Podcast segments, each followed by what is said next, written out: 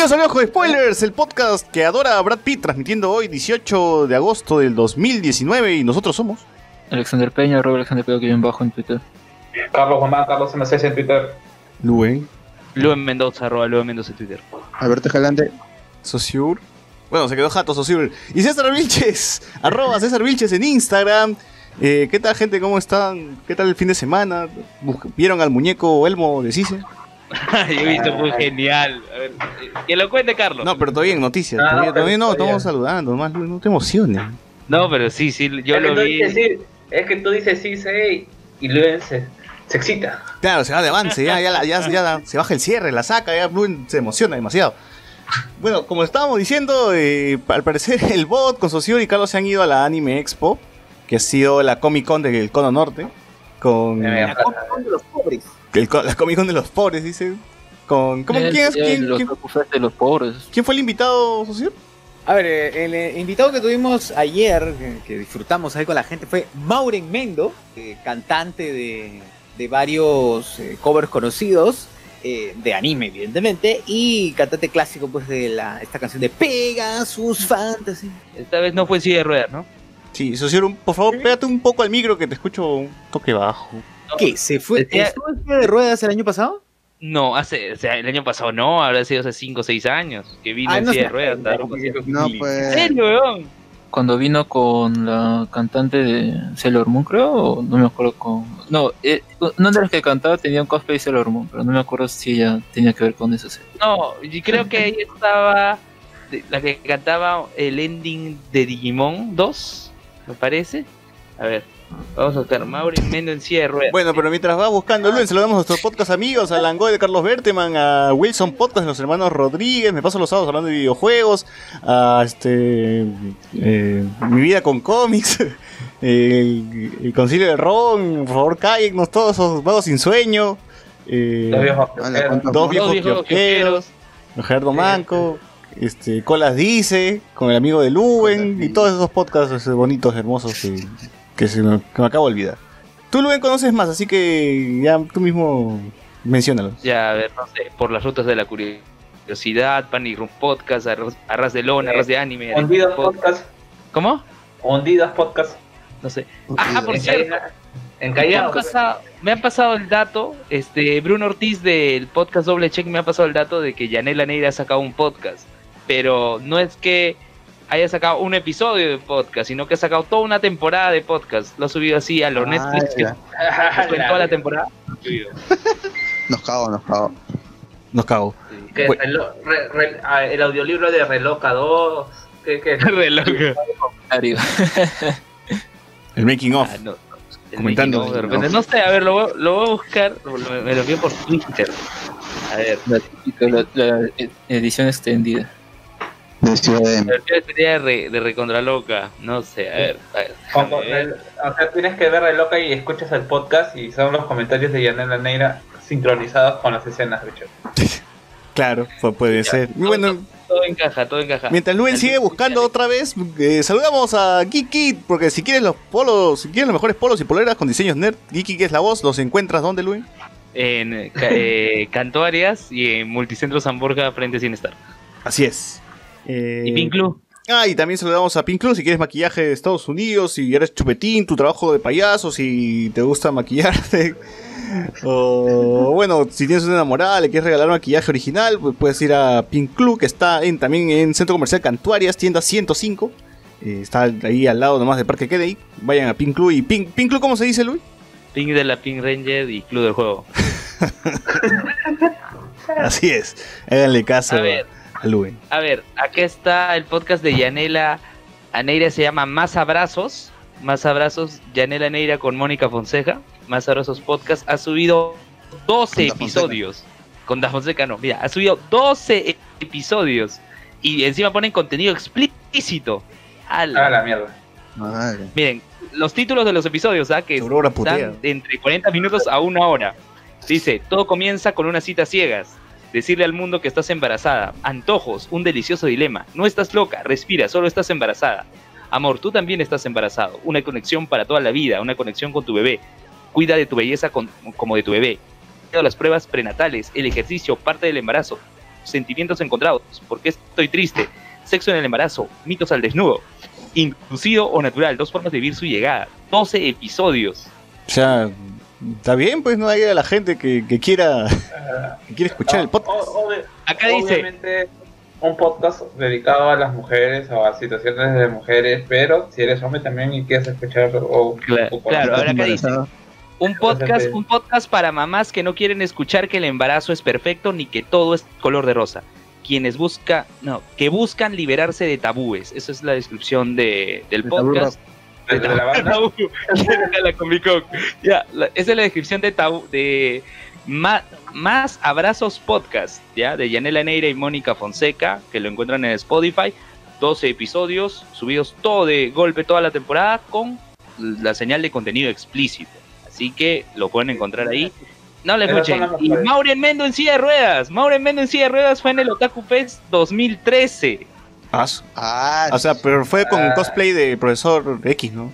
fue en el Coliseo Divos. Ya, acá eh, dice Otaku Fest 2013, las voces originales de a ver, las voces originales de eh, Lanison Latino, Ricardo Silva, Dragon Ball Z, Supercampeones Digimon, Marisa de Lil, Digimon, Dragon Ball Sailor Moon, Maggie Vera, Inuyasha, Saint Seiya, Hades, Pokémon, Gabriel Vega, Inuyasha, Shaman King y Maureen Mendo, Saint Seiya, Saint Seiya Omega.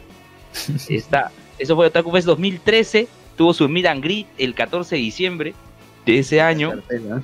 Claro, pues ese, ese Otaku Fest yo recuerdo haber ido porque lo mencioné en el episodio que hablamos de eventos frikis porque en ese Otaku Fest vino la voz de Jake el perro, fue también la voz del Ranger Rojo fue por ese tiempo. Ya. Sí, ese, eso me parece fue el último Otaku Fest que fui, creo que sí lo comenté. Ya. Ese, en ese Otaku Fest busquen Otaku Fest 2013 en YouTube y van a ver a Maureen Mendo cantando Pegasus Fantasy sin silla de ruedas en, un escenario puesto en el Coliseo de Dios. Ah, está bien, entonces. Eh, o sea, pero no fue cosplay. No fue cosplay de Charles Javier. no, no. ¿Explicaron por qué estaba en silla de ruedas? Mm, No me acuerdo, pero Le había detonado la pierna, pues. ¿Cómo? Sobrepeso, sobrepeso. Sobrepeso. Eh, bueno, entonces, si no hay nada más que. Ah, no, comentarios de Ivo. ¿Hay comentarios, Luis? ¿Lo tienes por ahí, sabes? hay varios comentarios de Evox. ¿Varios? Yo los leí, sí, sí, habían, habían varios Como comentarios, tres. yo los leí Hay varios, que hay como, Como nunca. tres. Como tres. como tres comentarios. Justo después de tiempo me puse a escuchar un episodio completo del podcast. La verdad es que me agradó. Salió bien ese episodio de los Panamericanos, eh, el Pokémon Sol y Luna y la universidad que cerró. Pero, pero bacán. Había, había un comen- habían, vari- habían varios comentarios. Como tres, ¿no? Como tres A comentarios. ver, ya, ya vi los tres comentarios. Ernesto Neto Carpio nos dice: ¿Cuándo una chela? Neto, caro. Porque lo mencionaste, como mencionaste a dónde está el piloto en el programa pasado. Sí. Neto acá Esto, esto justo iba a decir, neto, neto, justo mencioné a dónde está el piloto por el tema de la empleabilidad, todo, del CB, y neto revivió. Yo, yo voy a contar una anécdota de neto. Yo voy a contar una anécdota de neto. Porque yo tengo hasta ahora un certificado. No, yo tengo hasta ahora un certificado porque yo invité a Neto para un conversatorio sobre podcast en 2017. Lo tengo hace dos años el certificado. Ya. A ese, a ese conversatorio fui yo, recuerdo. Claro, estuvo Saussure. Y Ese no se va a olvidar. Ahí conocí a Luen, ahí conocí- Estuvo Anderson Claro. también, ¿no? Estuvo Anderson y estuvo Richard. Odiana del Steve del Cable. Claro. Y Saussure nunca se va a olvidar Que que, todos Neto estaba internos, creo. planteando- Ya, Neto estaba planteando una idea y dijo en un momento, dime un nombre de combate. Ay, el chiste que se parece a un pato de parece a un combate. pata de combate. Y yo dije, un nombre de combate, Israel Dreyfus. y está grabado eso en YouTube, está grabado y se escuchan, no son risas grabadas, gente, de verdad la gente se rió por eso. va. Bueno, Y yo lo dije todo serio, fantasea con que dije- Neto se parece a Israel Dreyfus y le quiere este. Ni siquiera, ni siquiera lo dije como diciéndole, nada, me dijo un nombre de combate, Israel Dreyfus. Bueno. Y la gente Rubén, ¿quieres que te saque la, la tuerca o no? Es cierto, eso es verdad, eso, eso es Ah, cierto. La gente Pero, pero Sociur, también te acuerdas que había un momento que eh, justo mencionó Richard Odiana del Stream del Cable, que mandamos un abrazo, cuando habló de la gente de la DAFO, de la DAFO, No, del Ministerio de. Cultura. Ah, un sí, momento- sí, dijo eso, mierdas. Dijo. ¡Osu! no, dijo, no, dijo, y estos Madre. huevones, dijo, y estos huevones, y la gente. Que enfrente de los alumnos, ¿no? Sí, enfrente Sí. de los alumnos. Ah, Y sí. Dijo, y estos huevones, así dijo, tal cual, estos mierdas no, dijo estos huevones. Bueno, Alberto C dice, por el Instagram de 2BK me enteré del podcast Calle Cabro. No sabía que existían, por lo que lo dejo de tarea para Luen. El podcast es Ah, súper entretenido, full anécdotas, buena onda, me hizo recordar a la onda RuPaul y Savage Lovecast, pero con sabor Ah, peruano. Luen, ¿tú has Calle- escuchado? Calle Cabro lo ha retuiteado. ¿Tú te acuerdas? ¿Tú te acuerdas incluso cuando te entrevisté esa vez en el campo de Marte me hablaste de Max Zorro? Claro, No te vas a olvidar de él. Claro, pues Max Zorro. Claro, claro que no. ¿Qué te vas a olvidar de Max Zorro? Claro. Ah, madre, Ah, que- Zorro supe. Max Zorro. la que lo quema hasta todo. Sí, bueno. Anónimo, nuestro amigo Anónimo, eh, dice, mientras que Spider-Man estaba, eh, estaba Far From Home en Europa, Nueva York quedó indefensa. Pero no se preocupen, un nuevo héroe llega. Super Cóndor en Nueva York. Saludos amigos. Muy pronto haré mi película Un pituco de cono Lost in Tokyo. Ah, raro claro, es el pituco de cono. Ah, o sea, sí, no puede comentar por cuenta, pero como anónimo comenta. Pero como- créete tu cuenta, pituco de cono, pues ya para leerte de frente. Ah, ese es pituco de cono, ya es la cagada ese weón, o algo así. Bueno, Sí, pues. pitufo de cono. Claro. Ya, agradecer a la, a la gente que le dio su pulgar arriba, su like en el episodio 157 de Hablemos con Spoilers. Liz8291, Alberto C, Rosa Porras, que es Atsuko Natsume, Miguel Casani, Emanuel y Juan Bravo.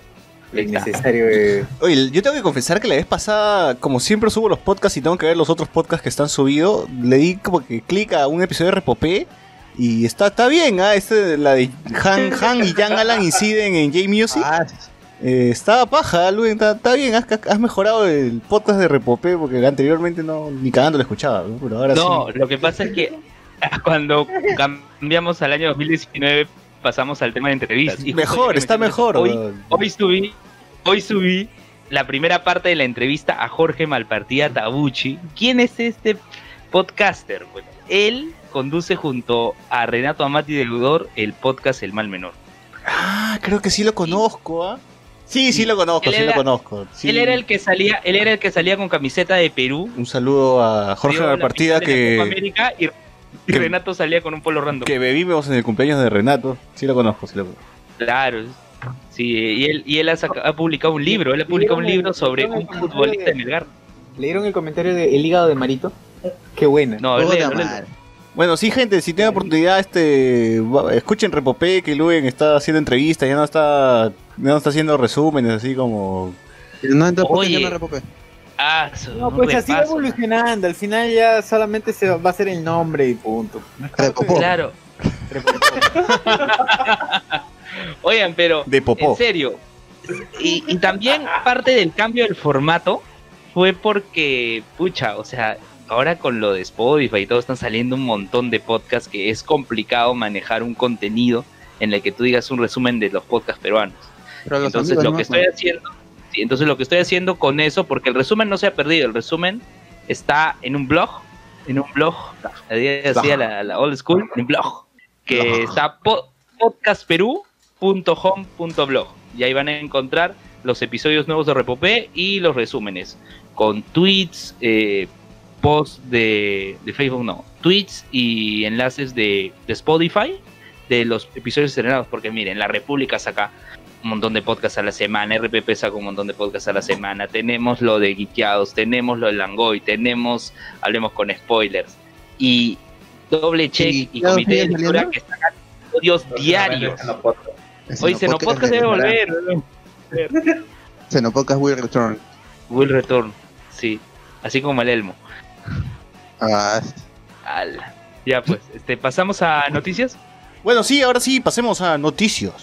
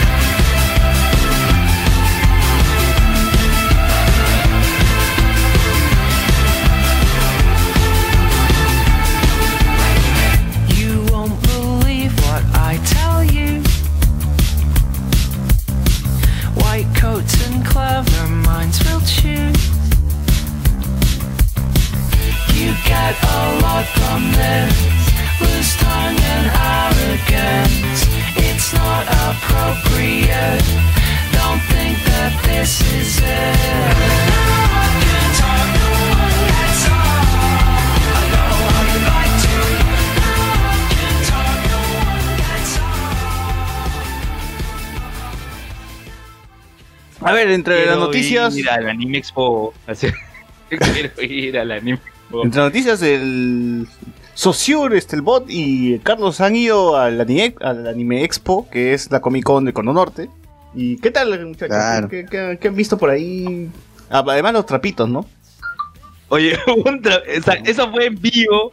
Yo, yo, yo vi la transmisión después, porque no pude dejar mis comentarios en el momento, pero eso fue en vivo, que justo estaban girando. ¡Y infaltable! No puedes faltar en un evento. Taku, trapito. Lo ponchan todavía. Pero lo dicen entrevistado. ¿Dónde vives? ¿En qué esquina pagas? Ah, No, eso es lo que faltó a esa transmisión, que, que Saussure se acerque y le, le hable a la gente, chongo. Había un cosplayer de Spider-Man, un, un flaco, larguirucho, no sé quién Yo pensé que te, yo, sé- yo sí pensé que iban a hacer No eso. saque. No, a José Miguel no lo pudimos, ¿cómo se va a entrevistar? Porque estaba con sus amigos los players, pero no nos invitaron. Pero al Elmo lo hubieras entrevistado. ¿Verdad? ¿no? Había un. a ver, Luen estaba de Elmo, de Cise. No, no, no quiso, no quiso decirlo, pero era Luen. No, weón. Oye, Ese sí se, tenía, sí se tenía stand ahí. Pero sí se tiene los derechos de Plaza Sésamo, Luen, de, de, de Elmo. De Eh. Esa era mi pregunta. Esa era mi- justamente eso es lo que estaba conversando en privado. Eh, Luis, ¿qué diablos hace Cise? ¿Qué hace Elmo haciendo, cómo se llama? Siendo mascota de Cise. ¿Por O qué sea, es rojo? porque es rojo. que es rojo. rojo. ¿Por qué La verdad es que son decisiones, son decisiones de la institución. Yo, yo no, yo no tomo Próximamente cuatro.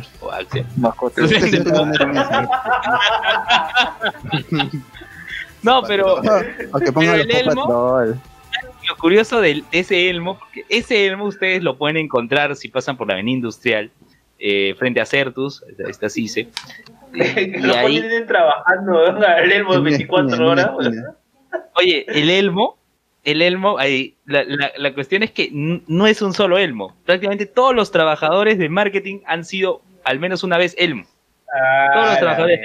como Todos han sido al menos una vez elmo.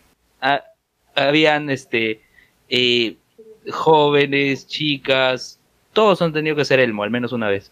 Altos. ¿Y cuándo te toca a ti ser No, Elmo? sí, eh, no, yo no trabajo para el área de marketing de la sede, no, no. Pucha, ¿Cuándo te toca un día siquiera. pues. Trabajan, que trabajan en ventas, sí.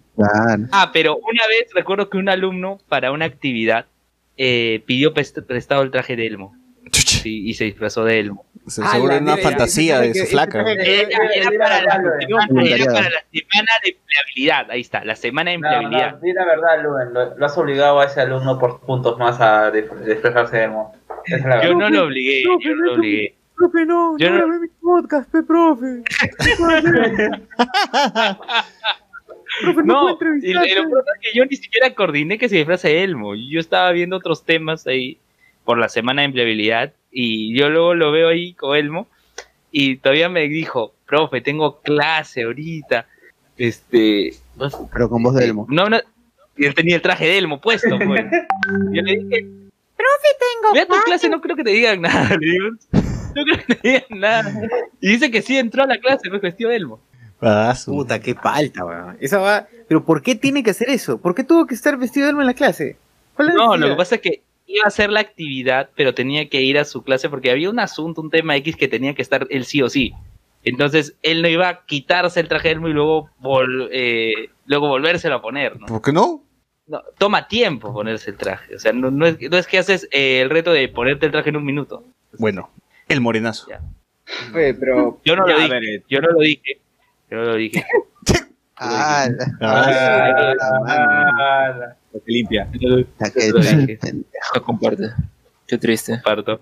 Ya, oye, la cuestión es que el, el- el chico de marketing que estaba tomándole fotos al Elmo fue mi alumno. Yo me acuerdo que le he enseñado medios y nuevas tecnologías en segundo ciclo. Luego en quinto ciclo le, le dicté el curso. No, primero en cuarto le dicté locución y en quinto un curso más. Tres cursos le he enseñado. Eh, a él también le hubieran, le hubieran entrevistado. Eso es lo que faltó, yo creo, en esa transmisión. en vivo, que Entrevistas. es- entrevistas, Ah, pregúntale a la gente. Claro. Sí, haz, haz que digan el K, que digan rico, rico, rico. Ya me tú en la más gamer te quiero ver entrevistando. pues. Claro. Ya, ya, ya, ya, sacando guaracha. Mucho profesor, Exige, mucho exige. profesor. Mucho profesor y de periodista. ¿Cómo no nada de periodista? De a entrevistar, preguntar. No, periodista es Repopé, dice. Ah, ya. Ahí sí usa sus habilidades. No, tampoco ni habla en repopeo. weón. ¿Verdad? Hablando de, de la transmisión en vivo, hubo un comentario de Jonas Bernal que no lo voy a leer, pero sí lo recuerdo claramente que decía, sí se- eh, no, que decía que Luen ha vuelto así sí una marca friki. Chucha. Oye, es cierto, yo pienso que sí, porque mira, ¿qué pasa? A Porque ver, han visto que estaba el Elmo, ha, ha habido stand de Cice, ha habido stand de Cice en plena Anime Expo. oye, ¿Sabes sí, pero tus justo stand- hablamos de ti, justo estábamos hablando de ti, de pronto Apareció sí. eh, eh, esta, esta banda Pegasus empieza a tocar eh, todo un mix de Power Rangers. Todo, todo está armado. Todo estaba armado por ti. ¿eh? Empezó Claro. con su wow, wow. Buenazo. Y luego acabó con Power Rangers Turbo, seguro. Sí. Claro, o sea, empezó con el Go Go Power Rangers y luego terminó. Ya ve, ya ve. Lo, lo han, lo han hecho el, el setlist. Lo han hecho sabe, pero- contratado a Pegasus. Ah, tú les has hecho el setlist. Oye, la gente se puso. A ver, llegamos y la gente se puso a, a loquear eh, malazo con, con la canción de Dead Note. No, primero, no, cuando empezó la transmisión, tocaron la de Tokyo Ghoul. La de Ah, la sí. canción de Tokyo Ghoul, yo recuerdo. Pero ese Ah, no, evento pero más, el gancho de ese evento más ha sido el concierto, ¿no? Es, Claro. esa actividad, eh, eh, la es- es- al final es como se llama la actividad central es el, el, el escenario, pues, ¿no? De, de resto simplemente es acompañante. Oye, pero la gente ya para la hora de, de- del pata ya se estaban quitando, ya. O sea, no había la Porque hubo gente. Ahí en, en- en a cómo acomodaron sus pistas y todo eso, porque eh, Maureen parece que, que viene así nomás, como tú dijiste, con, con su pantalón, su casaca, su mochila y, y su USB o, o pasa por, por Drive nomás su, su, este, su setlist. Pero, Exacto. o sea, él- es, es como, no es, no es tan exagerado como César Franco, que no canta nada y que solo hace playback, pero al menos Mauro Mendo, con sus coros de apoyo, sí canta. Pero solo tenía videos y, y el sistema que están utilizando, el programa que están utilizando, no podía emitir imagen y sonido a la vez. Así de cagado. por eso. ¿Por qué? Porque estaban con su rico Windows 7. Ah, Windows Con su media player. Windows Media. Con Windows Vista. Y no había VLC. No, nada, no reconocía eso, no reconocía. Formato de archivo no reconocía. Oye, ¿cuántos No años tiene Maure Mendo, weón? Idea, ver, Pero yo recuerdo que tocó en silla de ruedas. No, Eh, no se ve tan viejo que digamos, ¿ah? No, pero sí está bien obeso, eso sí.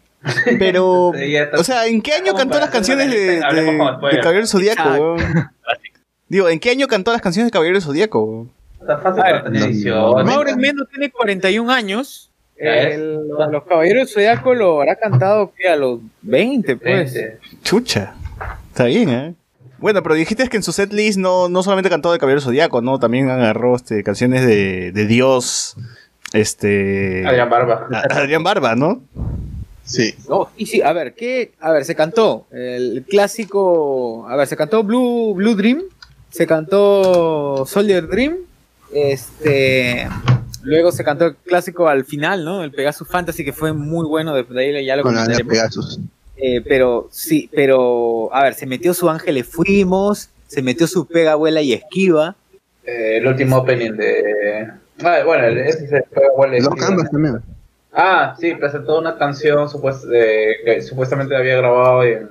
Bueno, no, supuestamente, sí, la grabado en, eh, en el Museo de Ciencia acá en, eh, en el Patita, de- que tiene su- la mayor colección de figuras de Sensei o en general eh, de Sensei, como una chica peruana, decía el bot, no sé, confirma el bot de quién era la, la acompañante. Ya me olvidé ya, pero voy a buscarlo. La, ah, pero la dijo, este, voy a cantar una canción que grabé en el museo. Entonces, yo dije, en el museo, en el Museo de El la museo, Nación, el ¿no? Museo de Arte. dije. Sí, yo también me pareció rarazo. ¿eh? El no, Museo era el museo de, de Sensei. Tumba que Real se está bien, Iván. En Tumbas Reales y pan, ¿qué es? ¿En dónde? no? Lo grabó Mike Clock como mi. No, acá en Pueblo Libre, en el, el museo. De Este, antropología. De antropología. Ahí la grabó en la cama de, de, de Bolívar. ¿Dónde la grabó eso? Pero no, pues la había grabado en el museo que está acá en el Mall del Sur, porque el museo de, de Saint Seiya, ¿no? Ahí lo grabó. Bueno, ¿El Mauro, museo CCI de Mall del Sur no está en su jato del pata en San Luis? Mm, Ya se mudó, se mudó. La verdad es que no, la, la- la verdad es que no sé, pero, o sea, el, eh, me- en, en Willax a cada rato promocionan que eh, de Mordor Sur su, su atracción es el Museo de Sensei, o sea que puedes entrar gratis o tu mucho de compra, pues, ¿no? Fácil lo ha mudado allá, pues porque pucha ir a San Luis o los panamericanos. Está, está- está- está- está- está- está sacando, está sacando plata, pe, el pata. En porque Lima ganas- Norte la gente sí va.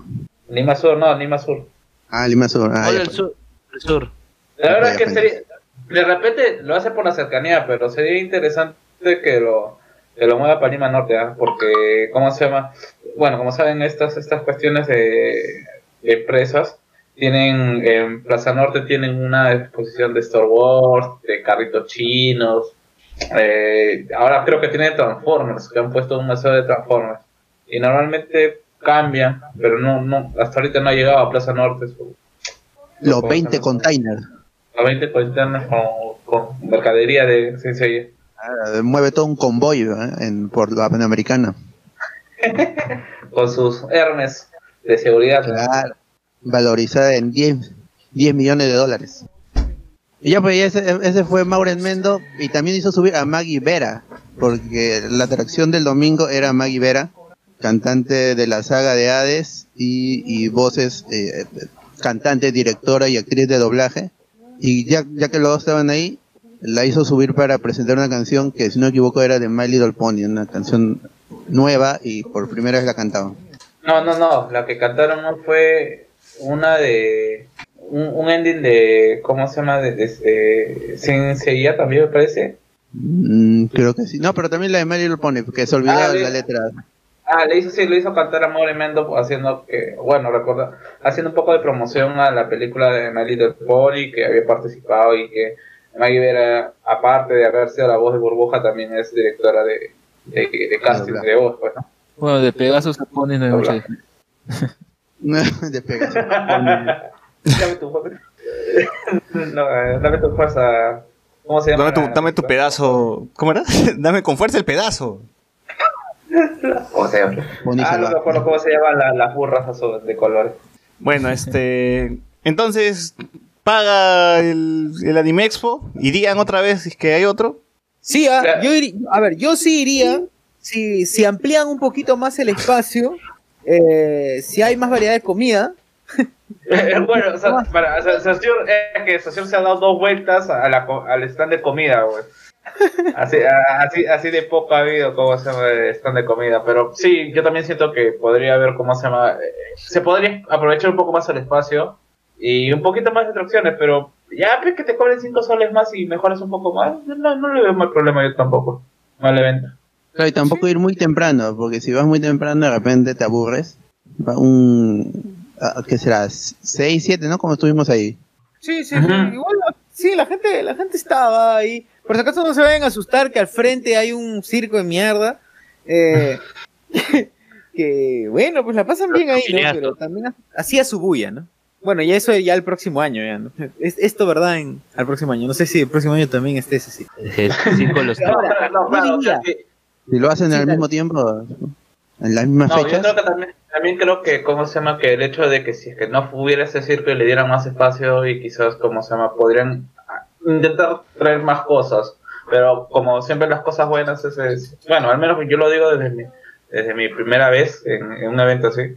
Eh, ¿Cómo se llama? Eh, los grupos, ¿no? Eh, llámese estas cuestiones de, de las waifus del bot, que eran la- las chicas de, de, de J-Pop, que estaban, hicieron su presentación, el bot se sabía toda la historia eh, de la formación Ah, de sí, este, sí. este grupo. Porque están regalando entradas y hicieron su stream y ahí presentaron a la nueva integrante del grupo de baile. Ah, el bot ya la tiene fichada ya. Eh, bueno, no, también por ahí un par de los, los furros que andan por ahí, que dan ganas de, de ir vestido de Shrek para, para joderlos. Ah, el grupo se llamaba Ah, Yoro, Yorokobi Step. Yorokobi Step. Tiene y las puedes Instagram. ver bailando en, en la municipalidad de Los Olivos, ensayando. A ver, a ver, El bot ya las tiene fichadas. Claro, No, que salen con público y ya, ya tienen, ya están ya este, listas para la acción. No, pero sí, tenían su buena coreografía, de verdad que se, se nota que se, se nota que les vacila, se nota que les vacila. Eh, estaba bien coreografiado, bien chambeado. Y hizo, hizo tiempo para esperar a la, la llegada del, de Maureen Mendo, Que ese fue otro factor también de la que gente se vaya, porque estuvimos acá de una hora esperando a que subiera el pobre evento. Nunca dijeron exactamente qué es lo que había pasado, porque no subía, porque él ya estaba en, eh, eh, dando vueltas por ahí. Nadie lo reconocía porque estaba con lentes y con una gorra, pero estaba por ahí. ¿Ustedes creen que la gente haya ido específicamente por Mauro Mendo. O por todo el evento en en sí, que estaba a 10 soles, pues estaba barato y todo lo que... No sé si por todo lo que hay pagaban. Yo creo que, yo creo que sí han, yo creo que más han ido por el chongo de estar ahí que por Mauren Mendo. Porque la cantidad de gente que estaba antes de Mauren Mendo era hasta Pegasus, había más gente que para Mauren Mendo. Entonces, Mm, por eso yo lo último, tomo más como, eso, como un concierto. O sea, dicen, ¿quién va a estar? Ah, Pegaso, va a estar tal banda, tal banda. Ya vamos, pues, ¿no? a escuchar música, a apoyar. Porque vi, vi que había poco, ¿no? Y sacar de La mierda. gente se estaba Ah. matando. Mataron al panda. Había un tío que estaba vestido de panda, lo mataron. Estaba ahí tirado, después sangrando en una esquina. A un grupo, un grupo estaban representando la, el opening de Dragon Ball, sacándose la miércoles por ahí al ritmo de, de Vuela, Pega y Ah, Esquiva. bien. Claro. Sí, la verdad que es, la verdad que la gente es- estaba súper intenso. Eh, vimos a, lo- a los ya este, conocidos trapazos también que están ahí presentes siempre. Fue algo interesante, ¿no? Porque. De- Como decía, eh, eh, ¿no? Mira esa. Eh, eh, eh, es bastante raro, o sea, se supone que estos eventos tratan de buscar cómo se mayor cantidad de gente y conociendo cómo es eh, eh, el país, pues, ¿no? Y que un chivolo, porque ve, pues, ¿no? A a Naruto, que está por ahí, que están los chivolos que quieran entrar al, al evento y después de la nada, porque como los chicos del cosplay se pasan, se pa- están paseando por ahí también, viendo las cosas que hay, vea a una mate que tenía más espaldas que yo, Socior y el bot juntos. pues, ¿no? Por ahí Claro. un póster un, póster- un póster de, de Aigao. o sea, es, bastante, es bastante divertido ver la, la Oye, el expresión de la gente. el chibolo que decía amo el yaoi o me gusta el yaoi, algo así.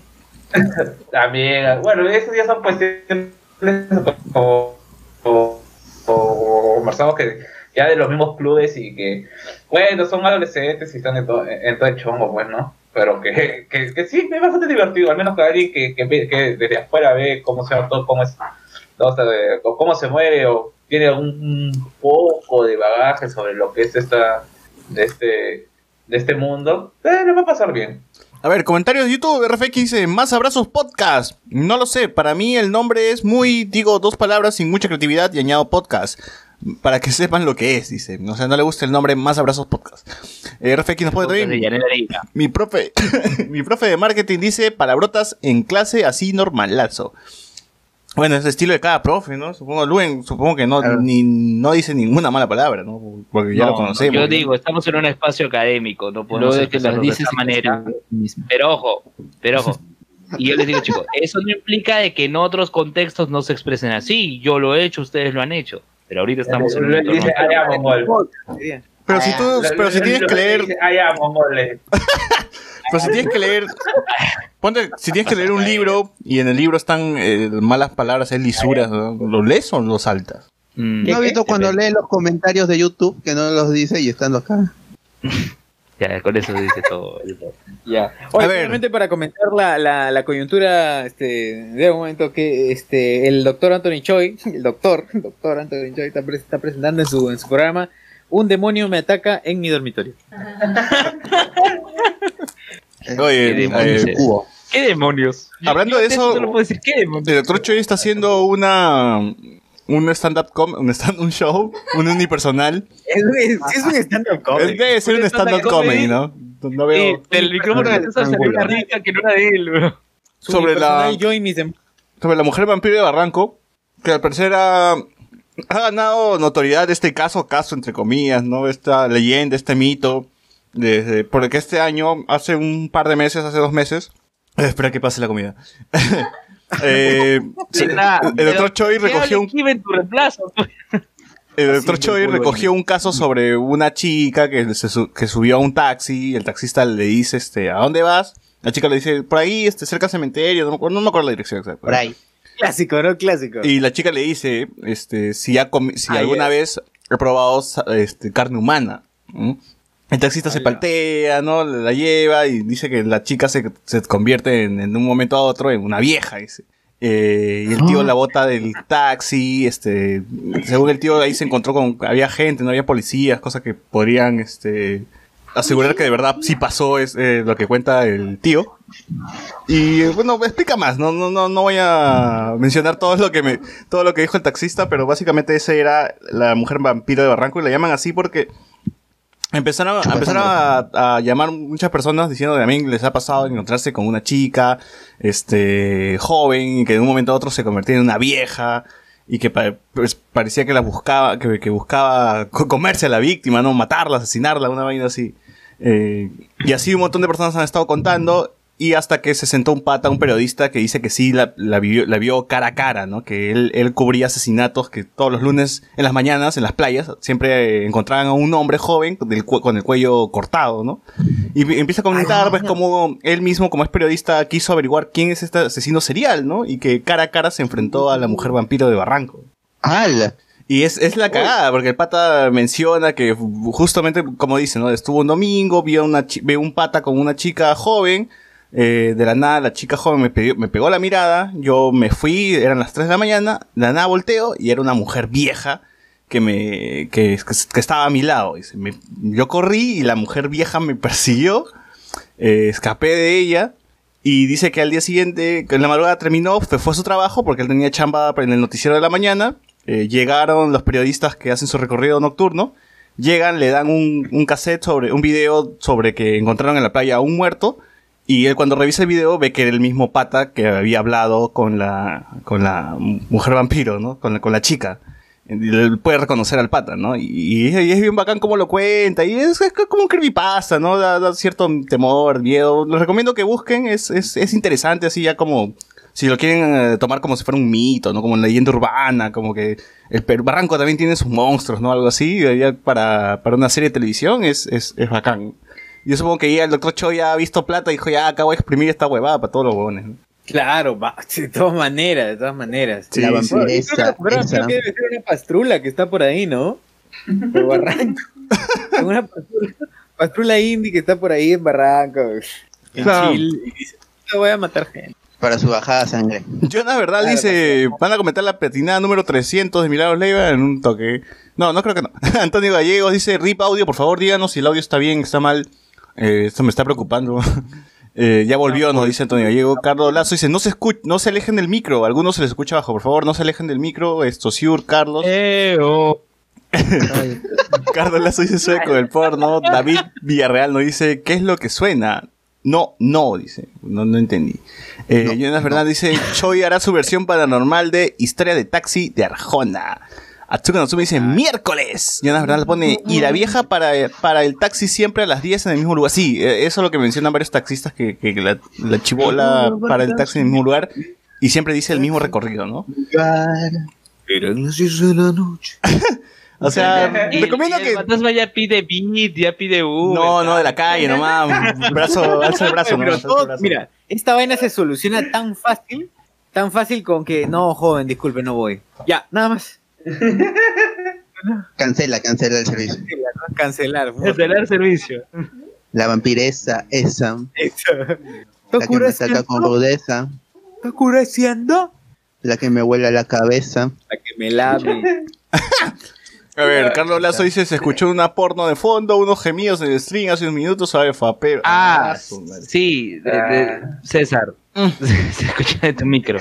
Ah, Oh yeah. Ya, muy bien.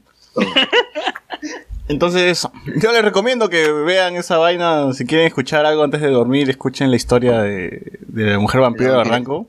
Que yo la escuché en madrugada, me acuerdo que ese programa sí lo escuché en vivo y, y era un día donde tenía que quedarme en el trabajo, en el trabajo de amanecida, solo. y de la nada, puta, se, se abre el, el caño de mierda, pues, o sea, se abre por sí solo el caño y puta, weón, las nalgas se me abrieron, de lado a lado. Te mojaste. Sí, Te mojaste. brother, sí, de verdad sí me, me palteé feo.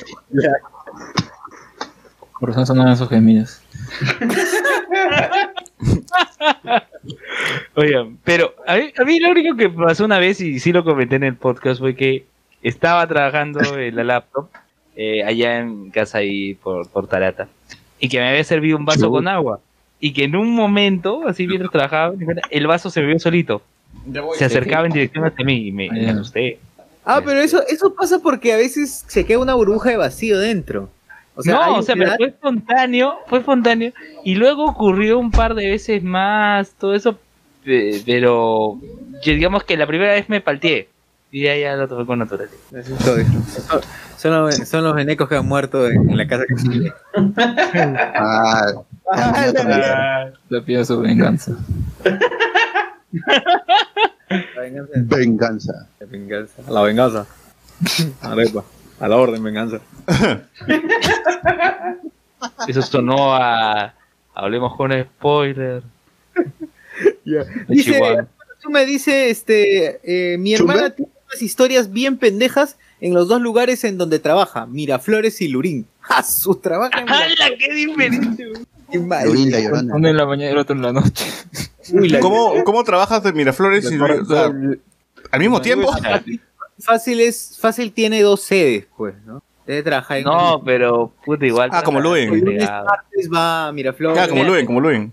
Claro, Claro. claro. Luen, en sí, si alguna vez no te ha pasado algo, el alma de un alumno que jalaste, no, no ha querido jalarte las El patas. alma de él, weón. Dice que en las noches en... Se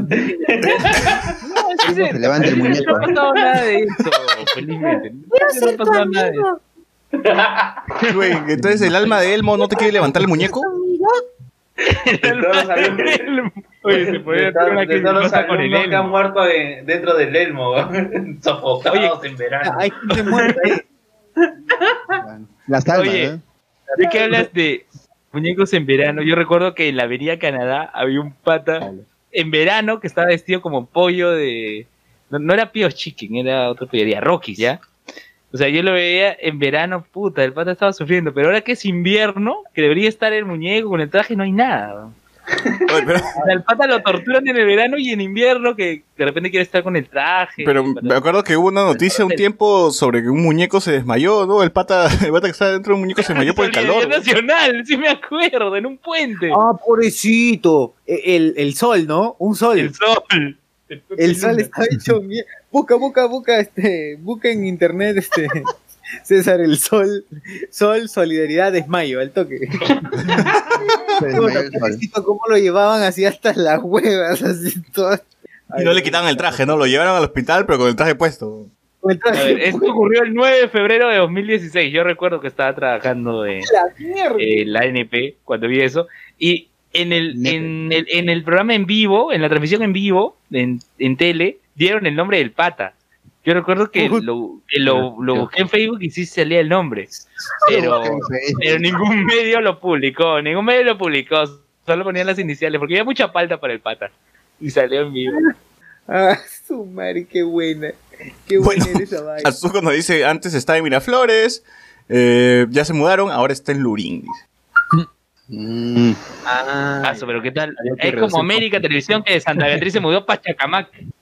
Oh, esa vaina es horrible. Así, algo así. Busquen, busquen en, en el comercio, se llama Joven que sufrió desmayo, Solidaridad Nacional se pronunció, y hay una foto en la que los otros, solo están, los otros solo están agarrando el rostro al, al que se desmayó. Pucha, pero le quitaron la cabeza, la cabeza de Sol. Oye, se desplomó. Y un tuit de Nano Guerra diciendo... Voy a reunirme con el equipo responsable para hacer todos los cambios necesarios y darle a nuestros voluntarios condiciones muy diferentes. Pero igual lo votaron de, La campaña Nano Guerra. ha sido chévere que, Guerra, ¿no? que lo entierren con todo y, y traje, ¿no? Nunca Con supieron que, claro. quién, había quién estaba dentro. No pudo salir, claro, se pegó a su piel el traje y pudo. Claro, no, weá desfigurado. Se va a quedar desfigurado. Dice, Jonas Bernal dice, Luen estoquea hasta los muñecos de Felpa, dice. Forchi. Tengo, tengo un comentario en Facebook, porque estamos vivo, eh, estamos en vivo en Facebook y en YouTube a la En vez. todos lados, estamos en plataforma. todos lados. multiplataforma. Dice, Multiplataforma. dice César Mancilla.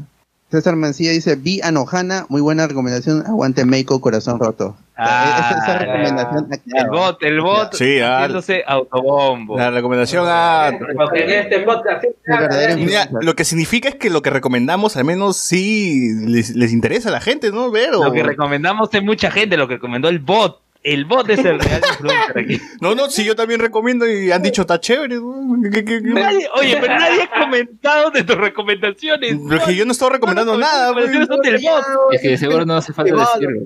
Yo no he recomendado nada, pero- Lo que se recomienda en el podcast se, se escucha. Es chévere, es chévere. Claro. Bueno, aquí sí se puede hablar de anime. Ala. Bueno, otra noticia, además de hablar del sol desmayado, otra noticia coyuntura. Oye, el sol desmayado de hace tres años, weón. Eso no es noticia. Oye, ya no, este, ya no, eh, ya no cerraron ninguna otra universidad, ¿no? No, no, no. Por ahora no, pero ya nos siguen hypeando con el tema de la Garcilaso. Ahora la misma Garcilaso se está disparando los pies, ¿ya? Porque ha sido reelecto una vez más eh, Luis Cervantes Liñán como rector de la Garcilaso. Ah, me he visto Ah, que le dio hace bronca, 15 ¿no? años tiene el pata rector y básicamente ya se están poniendo la soga al cuello porque esos cinco años por los cuales ha sido electo fácil van a, van a cerrarse en, lo en unos meses. Porque, pucha, o sea, tiene- el pata tiene roches, investigaciones, todo. Y se supone que la Garcilaso, y el doctor Pasión puede corregirme, ¿no? Es una universidad asociativa, o sea, sin fines de lucro. ¿Y cuánto gana de sueldo este rector? Según lo que se ha precisado en medios. ¿Cuánto Eh, fue un kilo? exorbitante, más, de, un millón, Ah, más de tiene un millón de, sentido. más de un millón de soles. Ah, ah, algo menos que Luis en, en, en UCICE, ¿no? Claro, claro. No, pero la cuestión es que el pata, el pata, o sea, qué cara para reelegirse. Obviamente es- está condenando a su universidad. ¿Qué? Tú dices, ya, GG. Yo creo que con esto ya GG, no sé desde tu perspectiva. socio. Ah, la puta. Tu perspectiva profesional. Si quiero hablar del socio, Mira, el socio eh, magíster. Me, me daría, me daría pena, me daría pena porque... No, de que da pena, da pena. Hay gente que conocemos de. Tengo algunos amigos La que que, la hicieron larga, estudiaron hace tiempo una maestría en la, la Garcilaso, la han hecho larga y, y ahorita se, han Larga. caga- se la han hecho larga para sacar su, su cartón, ¿no? o sea, para hacer su tesis y todo, y ahora está- están traumados pues, porque en cualquier momento los cagan. Hay gente que está estudiando, hay gente que, o sea, me da pena, me da pena por eso. Eh, si logra licenciarse, me parecería una estafa, pero también me daría pena. No, si no lo logra, eh, si pasa lo contrario. O sea, tiene sentimientos hay comentarios. encontrados. No, no, no. Yo, o sea, si, si no lo logra, claro, exacto. Si no lo logra, me daría pena, pues, evidentemente, pero es, es merecido. Y si lo logra, me parecería una estafa. Me parecería algo raro, güey. Súper, súper raro. A Fuera de ver, este mundo. Fuera- A ver, ac- acá hay una nota que dice trabajadores administrativos de la Garcilaso piden vacancia del rector ante SUNEDU. A Oye, pesar estaban de los puerta, estaban reclamando en la puerta. Ah, en la sí, puerta. sí, yo, yo pasé por ahí el, el lunes pasado y había policías y unos señores ahí. ¿Te sumaste a la- Mm, al reclamo? Sí, sí, ahí me, gritar. Yo tengo, tengo, tengo 20 años trabajando aquí y no me pagan. pues. Está bien, está bien.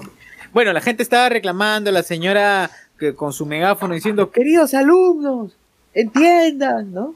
Como si los alumnos pudiesen hacer algo. o sea, no hay, no hay opción. Pues. ¿Qué van a hacer los alumnos? No es una Claro, nacional. incluso, incluso acá dice, según la nota de, de acá de correo, y con declaraciones de uno, del representante de los trabajadores despedidos, dice que ha- han hecho siete modificaciones al estatuto de la universidad en el año 2017.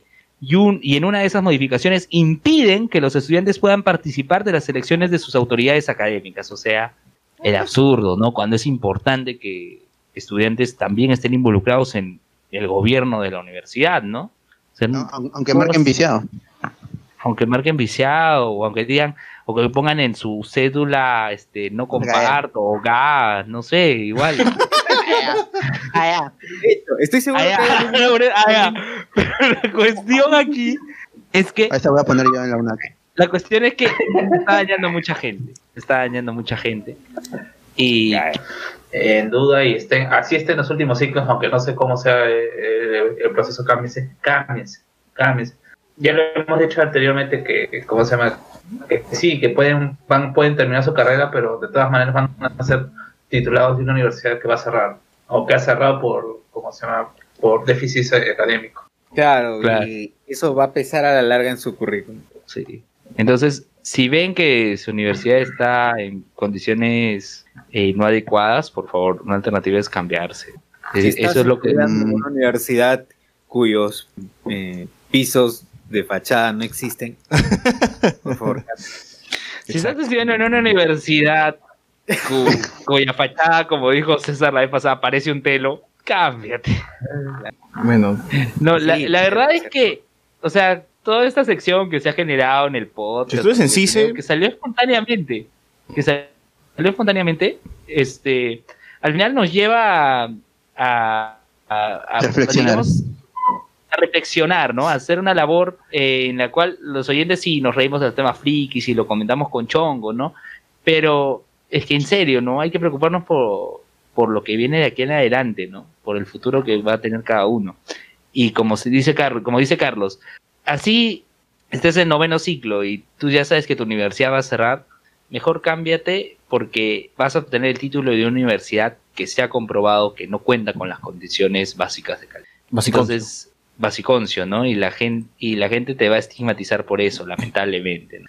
Este, nada, nada, es- eso nada más, este, yo puedo tener mucha pena por los amigos, conocidos que tengo de, del, de la Garcilaso, pero es necesario, es necesario. Yo no sé bot cómo va la UNAC, no sé, ya pasó los mil likes en Facebook, creo, Los mil likes.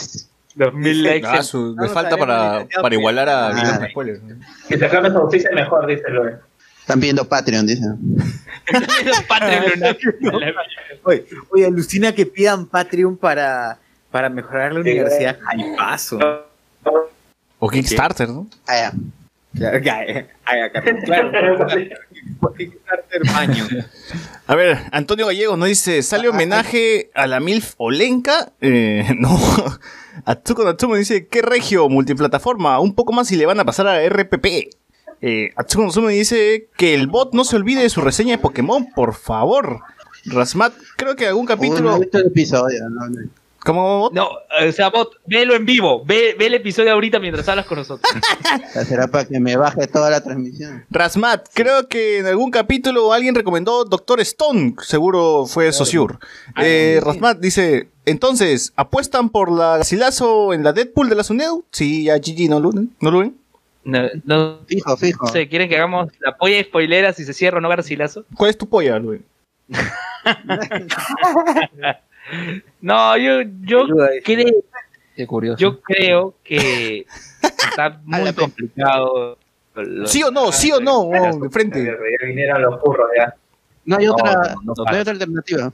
No, no hay otra alternativa, no pasa. Atsuko nos dice, El reparto no pasa. la semana pasada recomendaron Doctor Stone, muy buena, creo que fue Sociur, dice. Eh, Geos, Socio recomendó Doctor Stone. Sí, hizo. Geos, dice, no sé si es Geos el pelado gamer o otro Geos, dice, la sección de... tu- Pelao Gamer. Debes seguir la, la sección Tu Congreso de Mierda va a cerrar. También. Marcos Caicho, ¿y Sería ¿qué bueno. creen, ¿qué creen de la Villarreal? ¿Tú crees, Luen, que la Villarreal también GG o, o no?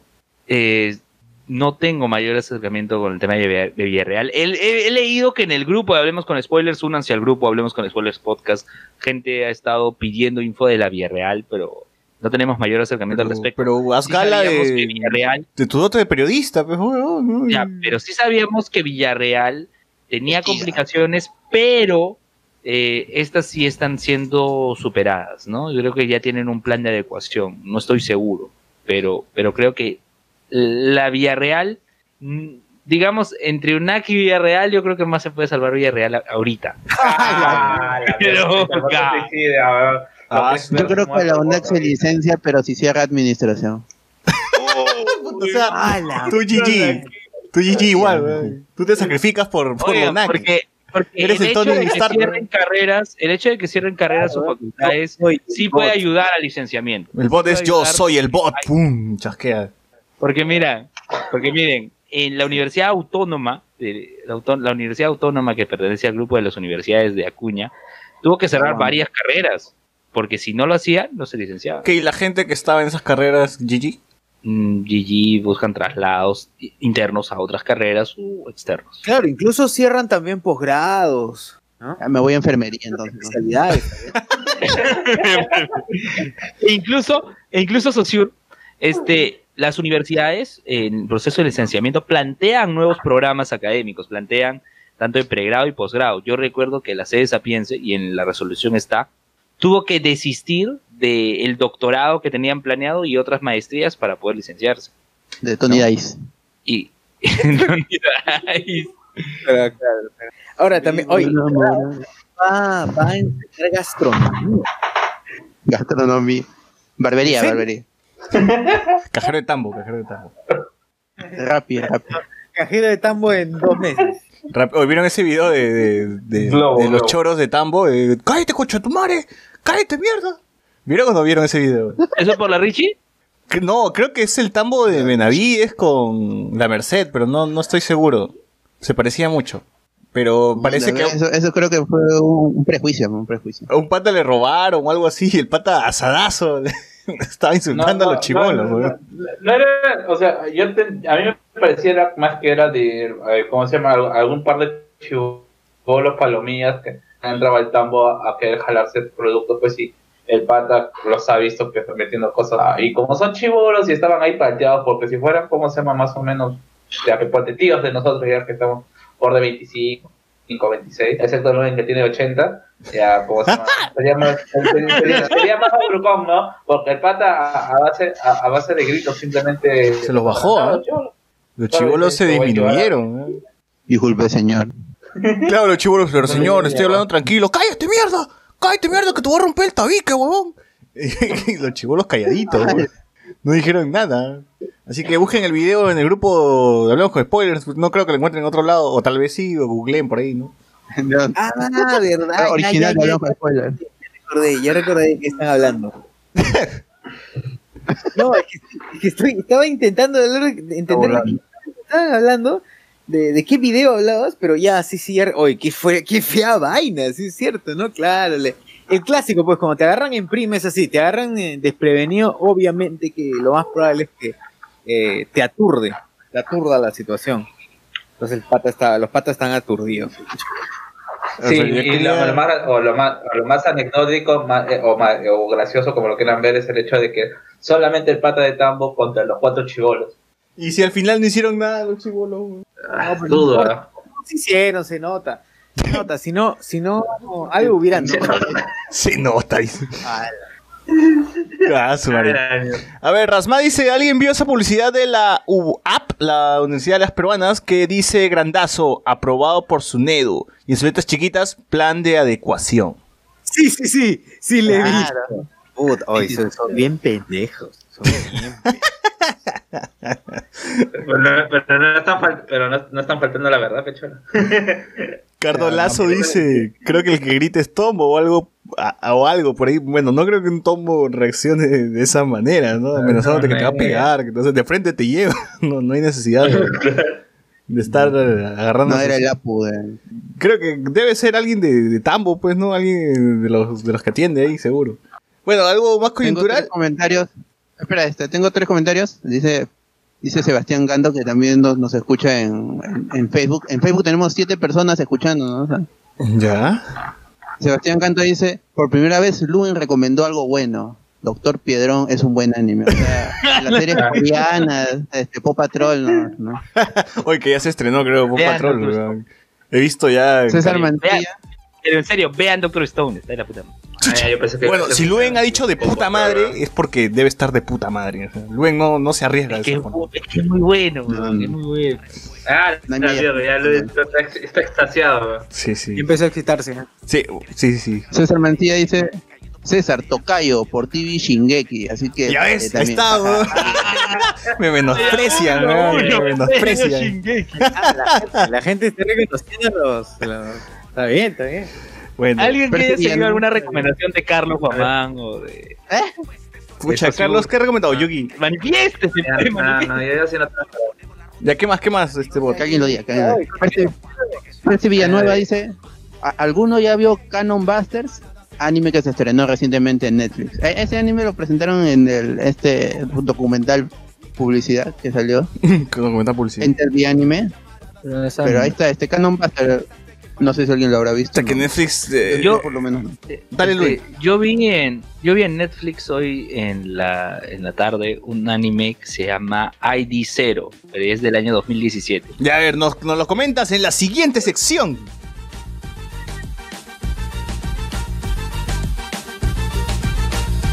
La respuesta es ya ves, si vienes con buena fe. Todas las buenas personas se lo merecen. Yo sé poner el hombro y la cabeza siempre. Todas las siempre.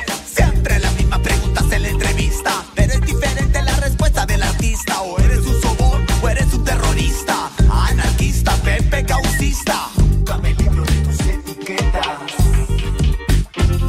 Al mango de la sartén le cayó llamarada, se prendió también. Tú que pensaste que para siempre estarías al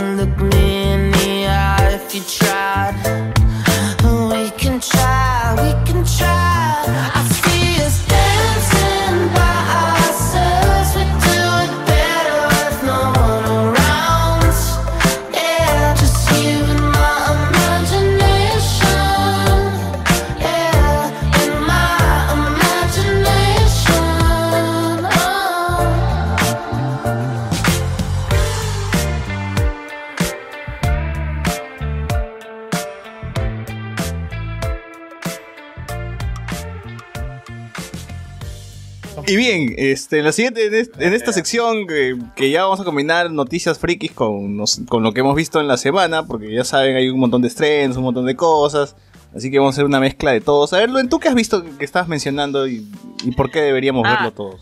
Es un anime que se llama ID Zero, que está en Netflix. Es un anime de 2017, en donde la humanidad encuentra en el espacio un mineral, un nuevo elemento, que permite, digamos, el control del espacio-tiempo.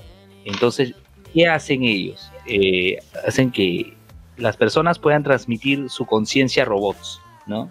A, se llama que son iMachines, creo que es el término, no, recuerdo ahorita.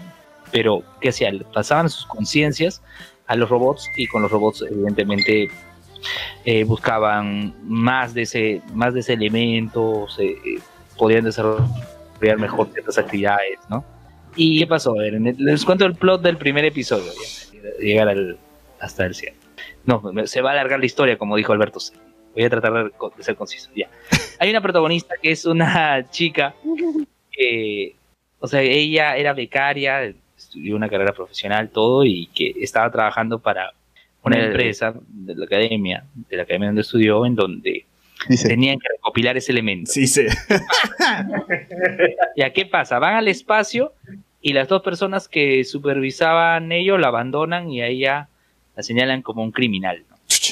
Y, y ella es rescatada por otro grupo de personas que ellos sí son criminales, que recolectan este mineral. Y entre ellos había un, uno de estos que se llama Ido. Así como ID Zero, es el anime, ID Zero. Ido se llama. Eh, Ido eh, en realidad era justamente el que desarrolló toda esta, todo- toda esta tecnología ¿no? en un inicio, pero él ya digamos que su identidad había cambiado ¿no? y eso se refleja en el episodio final. Este, empiezan a vivir aventuras, prácticamente le dan trabajo. El doblaje latino, bueno, tiene la voz de Carlos II. Carlos II es el líder de este Oye, la animación Sí, es, no. es menos, medio 2D, 3D, ¿no? 2D 3D. Este, y el final, pucha, este, No, no cuentes el final, pero huevón, si estás, este... ya, "Te lo vas a quemar. ¿eh? ya, está. Pero véanlo, ahí dice. Bueno, lo que le faltó decir a Luen que es un anime de mechas, no Luen es un anime de mechas. Sí, es mecha, claro. De esos, de esos robots eh, hay algunas versiones pues, normales, pero luego en este grupo de criminales protegidos ya son mechas, ¿no? Bueno. más grandes. ¿Llegaron a ver la, la, la película de Rocco? ¿O no, o no vieron la película de Rocco? No, no.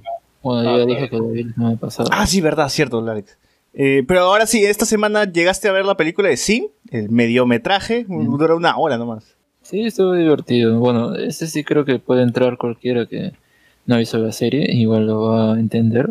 Eh, creo que es tal vez su, Su virtud. eh, digamos, la cosa positiva ¿no? que tiene.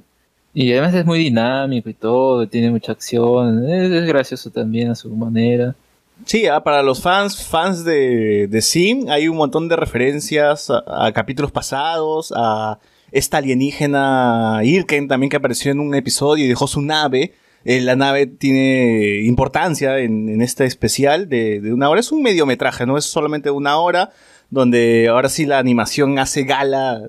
La animación se luce, la animación se luce esta vez, eh, no tanto como en los episodios, que los episodios normales también tienen animación 3D y cosillas este, simpáticas, pero acá creo que sí ya la explotan, ¿no? Hay una parte donde abren como un agujero extraño, interdimensional y, y empiezan a cambiar la apariencia de todos, y se mezcla estilo de anime con estilo, el estilo normal que siempre vemos y un montón de otros tipos de estilos. Y está bien chévere Invasor Sim. Este, si son fan de Invasor Sim, véanla de verdad. Van a, les van a, les va a meter dosis de, no- de nostalgia. Si no son, igual véanla porque es como animación está, está muy bien. Es una hora nada más y se entiende y se disfruta, como dice, como dice Alexander. Ojalá yo, yo quisiera que la serie reviva en Netflix. Ya. Si, ya, si Netflix tiene los derechos de- del Rocco y de Sim, o parece que está compartido, no sé cómo será la, la cosa, ya que- que hagan una serie de frente. pues, ¿no? Sí, es medio raro porque como sale el logo de Nickelodeon, eh, sí es raro, ¿no? Porque no habrá decidido pasar en su canal primero o algo por el estilo, ¿no? ¿Será porque tiene más llegada o...? Tendrán el, el derecho exclusivo de, de distribución nomás, pero no de producción. Porque ah, ocurre mucho esto con Netflix, ¿no? Que creemos que es de Netflix, pero no lo producen ellos. Claro, que solamente lo distribuye. Por ejemplo, la Better Call Saul está el logo de AMC. AMC tiene un canal acá en Latinoamérica, pero no lo pasa. Lo pasa en Estados Unidos, sí, pero acá lo pasa en Netflix. Supongo que es el mismo caso No, con, pero los con- estos en Estados Unidos se han salido en Netflix, así que por eso me parece lo curioso de eso. Porque Sim está en Hulu. O sea, si tú quieres ver Invader Sim ahorita está en Hulu y solo Hulu está en... Hulu tiene un trato también con Nick. Si tú vas a Hulu a ver Sim, te enlaza a la página de Nick. Solo disponible en Estados Unidos. Vaya, vaya. Así que... Está extraño Está entonces esa cosa. O fácil, Nickelodeon no ha querido pasar eh, los programas en su canal porque ya no son tan reconocidos, pues, ¿no? Los chivolos de ahora están mirando otro tipo de series. No sé qué series ahorita pasan en Nickelodeon actualmente. Pero si pasan Invasor Sin, seguro los chivolos no, no lo van a recordar. Y además creo que Invasor Sin tenía esta onda que también era medio adulto, ¿no? Medio grotesco, que todavía se mantiene en esta película. O sea, recuerda el, el episodio donde eh, Invasor Sim solamente recolectaba órganos, le quitaba los órganos a los chivolos, a la gente y se los, y se los puso. Y era bien feo, era cochino esa vaina, ¿no? Era bien repulsivo, Ah, ¿sabes? ¿Sabes, Tenía- tenía- ¿Sabes a qué me recordó eso? A Happy Tree Friends. Hay una parodia, creo, de Eh. Happy Friends, en, eh, que está viendo el robot de Sing en esta película, que está viendo un programa así, Sí. todo amigable, una, una cosa así. Pero todavía se mantiene eso Sí, sí, de la pizza, el queso, el cerdo este que tenía un restaurante, que era todo grasoso. Y, y sí, sí, o sea, sí tenía esa onda media, media rara, media asquerosa que, que, que gustaba, pues, ¿no? Pero, pero, pero por eso mismo se acabó Sing, porque muchos padres de familia se quejaron en Estados Unidos sobre que el anime tenía un tono oscuro y adulto, ¿no? Y no, no siguió, pero parece como tú dijiste, Carlos, que en los cómics todavía el creador seguía haciendo, sacando historias, ¿no? Sí, yo recuerdo que había un boceto sobre una invasión, por eso pensé, y que eh, estaba planeado hacerlo en película, pero creo que lo pasaron después a cómics, por lo que está- estábamos conversando la, la semana pasada. Por eso yo pensé que la película iba a todo eso, pero todavía no la veo, así que... Da pie como que, o sea, es un el- la película es, es como un episodio grande, ¿no? Pasan cosas grandes que no han pasado en, en la serie y sí da como que podría ser como un episodio final, como un cierre, pero también te deja la, la oportunidad de seguir con la, con la historia. Está, está interesante, me gusta que Gas tenga más protagonismo también. Y está chévere, está chévere. A mí sí me gusta un montón. Y le recomiendo a todo el mundo que la vean y todo. Y junto con Rocco voy a... voy a- El doblaje. Ah, el rodaje El es lo doblaje máximo, que- están todas las voces, está la voz de Deep, la voz de Sin, la voz del robot, este, la voz del papá de Deep, pucha, o sea, sí han, han tratado de respetar todo eso, ¿no? Los únicos que cambian son los, los jefes de Sin, ¿no? Pero bueno, igual tampoco son... ¿A quién le importa? Claro, ¿a quién le importa? O sea, la- la- lo importante era que Sin tenga su voz, su robot, Deep, Gas y el profesor Membrana y ya está, ya es suficiente con, con, con eso, ¿no? Es más chévere, es chévere. Si no han visto Invasor Sin, es muy bacán. eh, tiene temas sobrenaturales, monstruos, vampiros, eh, extraterrestres, sci-fi, tecnología, robots, mechas, hay de todo en esa serie y, y es muy chévere. Claro, entonces, eh, ¿cómo se, ¿cómo se titula este Invasor Sim y el poder de los Flor, Florpus? ¿Ah, sí? No, Invasor Sin, la película. Enter the Florpus, dice. Que sí, lo pueden encontrar en, en cualquier lado, así que chequenlo nomás. pues. Se van a reír. Mi- mi- por ejemplo, mi enamorada no ha visto nada de Sing, o tal vez ni se acuerda, pero vio la película y igual se rió, le gustó, se fascinó. Así que es, es, es una buena película, creo. Y dura una hora, o sea, es un toque, es, es rápido, se ve rápido y es chévere. Oye, otra noticia, ¿sabían Ah, que...? pues, ¿sabes por qué no fue... este, César, César, ¿sabes por qué no repitió la voz el jefe de Sim? El jefe de Sing, ¿por qué? ¿Sabes? Se murió. Porque falleció el actor de doblaje. Sí, Ricardo Bautista lo reemplazó como... ¿Cómo es esto? El más, El más alto. más alto púrpura. Claro, claro. El más alto púrpura. Ah, o sea, como Rocco, pues que Rocco, eh, el que hacía la voz de Rocco murió también, y por eso es que reemplazaron a Rocco. Y yo creo que por eso mismo es que no, no- no he visto el, no he visto la, la de Rocco, y sí más la, sí me, me incliné por la de Sim porque estaban todas las voces, ¿no? Entonces no, no sé cómo me afectará esa vaina el cambio de voz de Rocco. Igual, ojalá que Netflix pase de una vez todo Rocco y todo Sim, weón. ¿Qué les cuesta adquirir los derechos de, de la serie? Dinero, ¿no? Eso es lo que cuesta dinero. Igual Rocco también tenía una temática medio adulta, ¿no? O sea, tenía chistes de doble sentido, así que por eso mismo seguro que yo pienso que Nickelodeon no ha querido pasar la serie. Porque cuando pasaron la película de Arnold, tuvieron que hacer un especial eh, de regresar a pasar los episodios antiguos de Arnold. La, la serie tenía que regresar y ahí recién al final de la semana pasaban la película de Arnold. Entonces, más o menos por eso mismo creo que la de Rocco y la de Sing no, no, no, no, no fue así, ¿no? No, tuve, no tuvo ese tratamiento. Mira, en otras noticias que le va a interesar a Carlos Guamán, dice que Dragon Ball Super Broly tiene un redoblaje argentino. Dice que fue transmitido en Estados Unidos. No sé si han escuchado esa vaina. Busquen Dragon Ball, este, Broly- Dragon Ball Z Broly eh, redoblaje en YouTube y escuchen la, esta nueva versión que se ha transmitido en Estados Unidos, donde parece los actores de doblaje argentinos han querido imitar así descaradamente a, Mario Castañeda y a René. Y como que medio, en algunos momentos le sale, le sale igual. Pero, pucha, me parece vergonzoso esa vaina. En vez de imitar, deberían sacar una versión propia, pues, ¿no? Haciendo. Pero ¿por qué, por qué habrán, por qué habrán elegido esa hacer un redoblaje? O sea, en base a qué. Porque Porque son, son otros, son otros, no sé, pues, hay otros Pero a contratos. los argentinos, lo- lo- lo- no sé, porque si es para el mercado argentino, los argentinos aman las voces originales. No, no es para el mercado argentino, es para Estados Unidos. Claro, y peor todavía, pues, ¿no? Ah. donde ellos tienen quizás si Ah. algún tipo de producto lo consumen más cerca al, al doblaje mexicano. Raro, parece. Bueno, Debe ser un tema de licencias, ¿no? Un tema de licencias que tiene que seguro Ay, pero pedían un, otro doblaje y como en Argentina el doblaje es barato, lo mandaron para allá. seguro. ah, también, también, si Castañeda creo que por, por, por un, vi- un viaje a Perú hace doblaje. ¿no? Ala.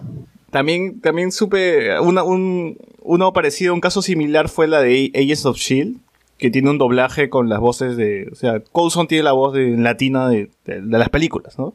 Y hay otra versión de Agents of Shield donde Coulson tiene la voz de Goku.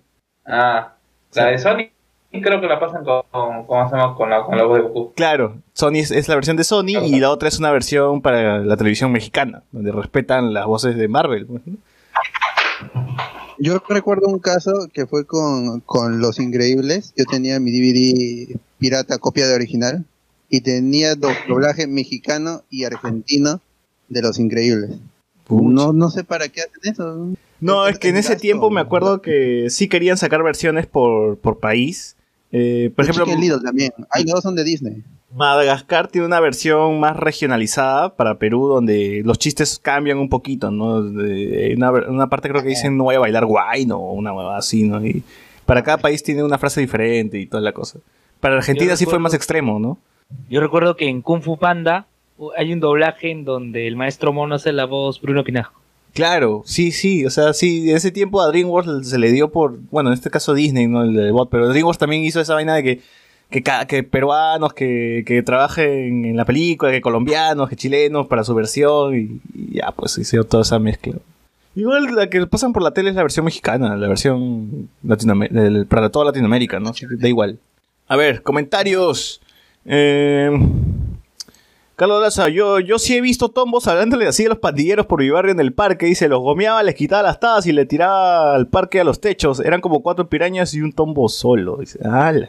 Eh, Rasmán dice, Doctor Stone, ¿no es la biografía de Maradona? No, no lo es. Marcos Caicho dice, ala, se vienen dos horas de monólogo de Lue. No, no, tranquilo. No, Cardo- no, me corté porque dije, no, esto se va a explayar si empiezo a contar todo. Cardo Lazo dice, no spoilen, ya ves, Luen, debes, debes guardar lo que recomiendas. weón". Hablemos con spoilers. Cardo Lazo dice, ¿vale la pena para verlo si hay mechas hype? Sí, sí, ve, míralo, míralo. La de Luen. Mira la de Luen. Brady Dark dice, toma tu like, saludos. Art Junkie, ¿verdad? Esta, gente es nueva.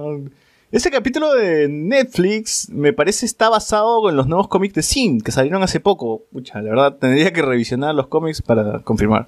José Figueroa dice, deben haber comprado la película en Japón y la doblaron por su lado para no pagar regalías. Quién sabe. Nunca sabremos. La cosa es que vayan a YouTube y chequen el nuevo doblaje con la imitación de Mario Castañeda y René García. A ver. a ver. ¿Tú has visto The Boys, Carlos? Sí, ¿Qué tal así? No te eh, ya la terminé de ver. Pues. no, no, no spoilees, pero así No, pero- en líneas generales, ¿qué tal te ha parecido la serie? En líneas generales, eh, como diría Gareca, eh, en líneas generales, eh, me parece que es una serie buena. O sea, eh, creo que esta, como eh, dijo José Miguel, sigue esta temática de, ¿cómo se llama? De Doom Patrol, eh, que es el hecho de tomar a los superhéroes y tomárselo en un tono más oscuro, un poco más eh, visceral, de algún otro modo, y también no, no usar la fórmula Disney, ¿no? De eres superhéroes, ¿cómo se llama? Con un faro, un faro moral inquebrantable.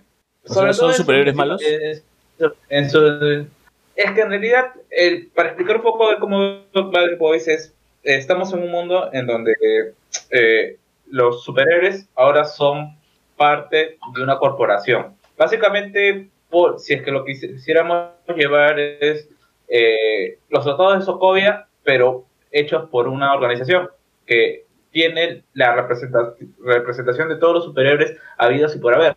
Cosa que desde una, si es que te lo pones ya luego de terminar la serie, es, es algo bastante irreal y que si es que no te lo pones a pensar mucho, eh, funciona, pero después ya te, si- que te pones a pensar de cómo es que diablos que no existen otras empresas que, ¿cómo se llama? Que, que también tengan superhéroes y esta gente, según la premisa de la serie, son gente tocada por Dios o que son, son, son, son regalos divinos, y que, pero esta gente, como esta empresa, no solamente lo explota a nivel...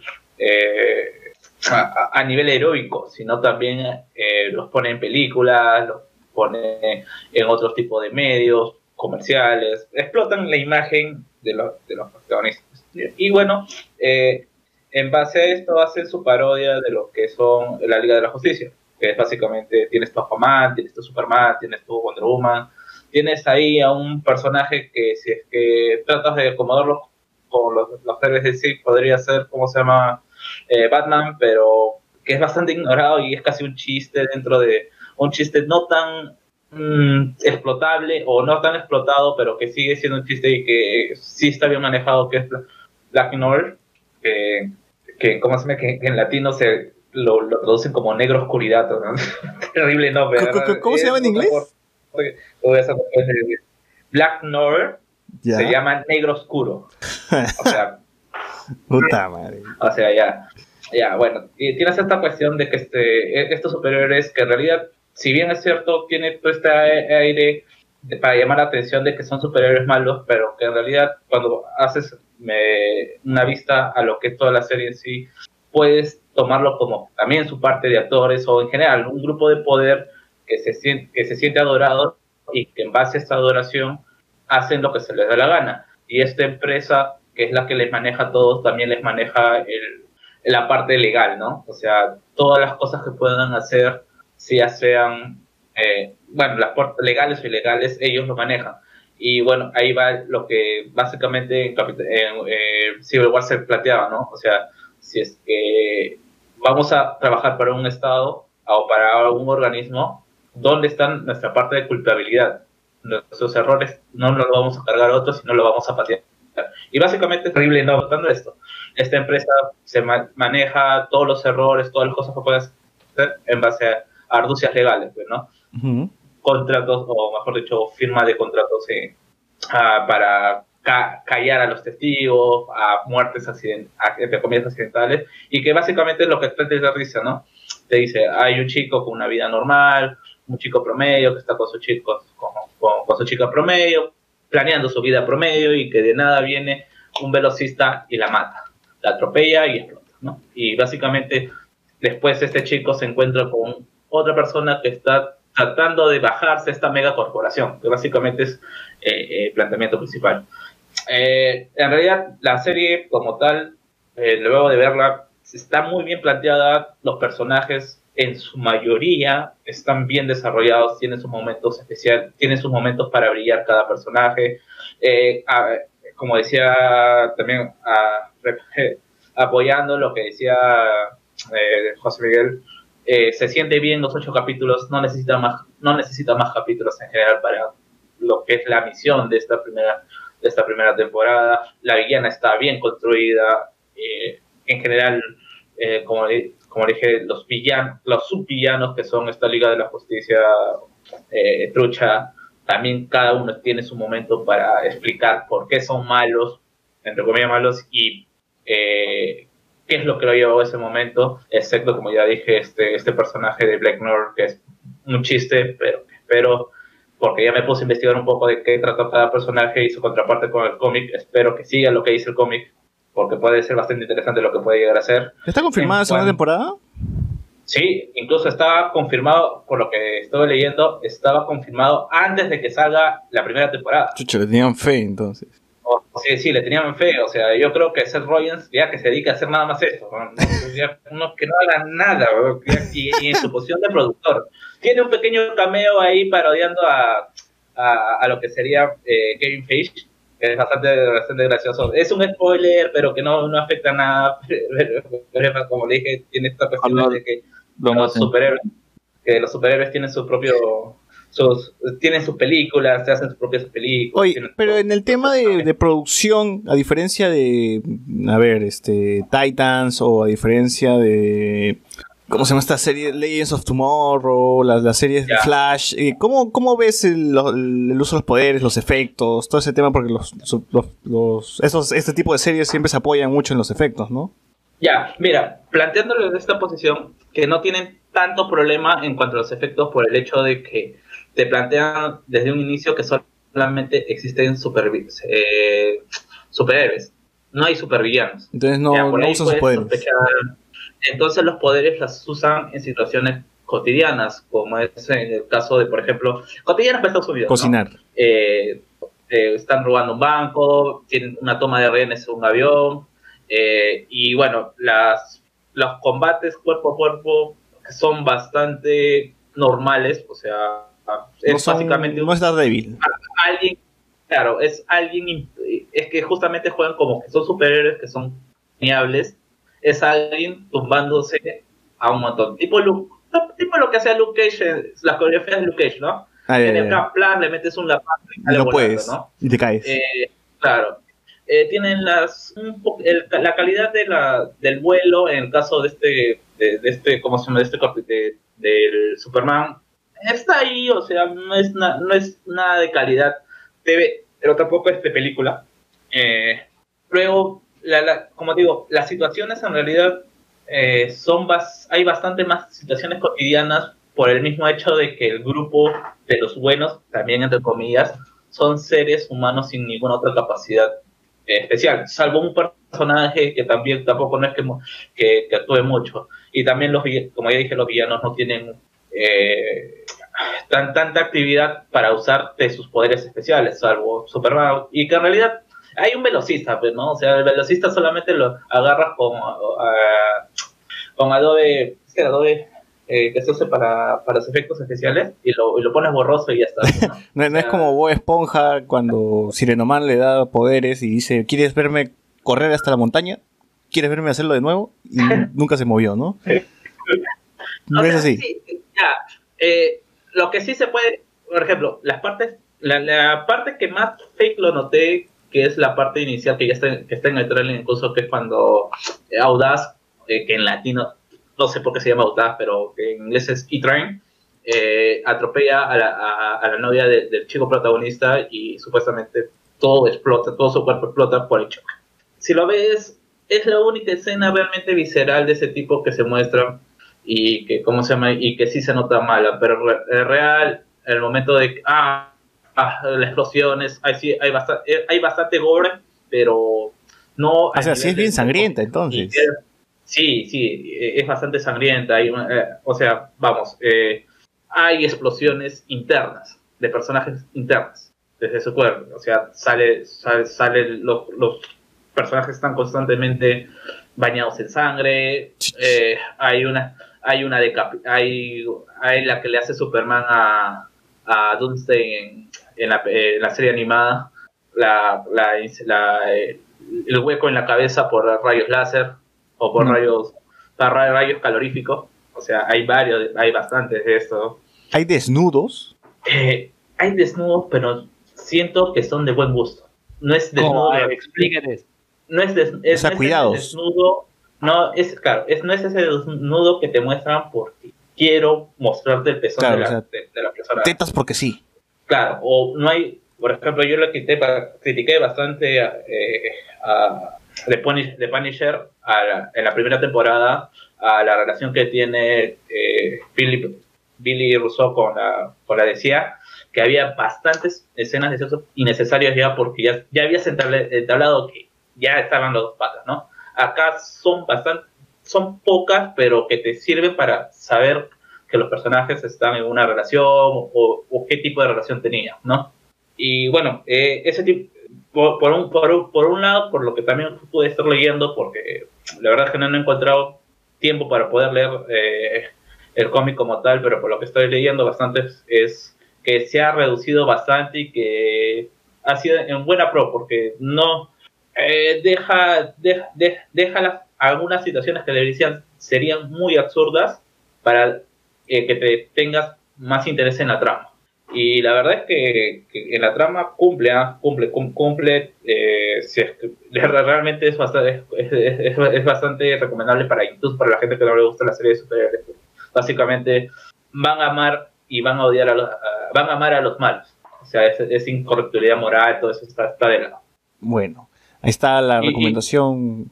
Dale, dale. Y yo estoy, esper- yo estoy esperando la, la segunda temporada, me, me parece que es como la forma en que termina, te está dejando esa sensación de qué ahora va a pasar, porque es medio engañoso lo que te plantea, como es lo que va, lo, o lo que quieren conseguir nuestros, nuestros buenos y lo que realmente consiguen en los ocho, en los ocho capítulos. Oye, este, ¿y la has visto por Xvideos? Claro, échalo. Ahí está, Así, gente, así lo de buena, ver. a- a- a- a- así, es, de- así de buena es la serie, o sea, no te distrae. O sea, quieres ver, sabe el último capítulo que el último capítulo ya no está, eh, no está, así que ya, ahí nada más. Bueno, gente, busquen, busquen los chicos en Xvideos a ver qué les sale. Lo encontramos en Premium, Xvideos Premium. En Xvideos No, Premium, no, eh, eh, gratis, no macho. Ah, el octavo de repente está en Premium, en el servicio de paga. Gracias, ¿ah?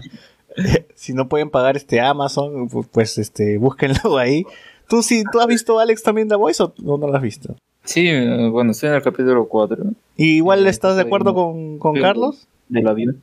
Sí, a mí me gusta que, bueno, como ya había dicho, ¿no? O sea, lo que representa esta compañía que se llama Bow Company ahorita, es, eh, es Marvel, ya, Marvel Studios, ¿no?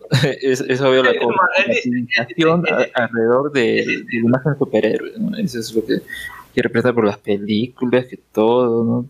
Eh, cómo controlan eh, las cosas que no le gustan y cómo así, como que tiene todo su equipo y todo, pero también me gusta que... eh, a ver, yo no sé cuál de los dos terminará siendo el villano que mencionas, puedo suponer que sea Homelander, pero la cosa es que igual es interesante cómo estos dos al final como que tienen sus propias agendas, ¿no? Eh, o sea, el Homelander y la señora que maneja la compañía, ¿no?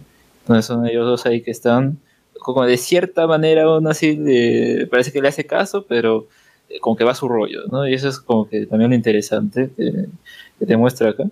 Eh, No, o sea, eh, tiene todas estas cuestiones de. Disculpa que te interrumpa, Alex, pero tiene estas cuestiones de, de, de Marvel, o sea, Marvel y DC, ¿no? Por ejemplo, eh, supuestamente en inglés, el, ¿cómo se llama? El nombre de, de- del Superman es de Homelander, que en alguna traducción le he visto como el Patriota, pero que la traducción oficial la llama el Vengador.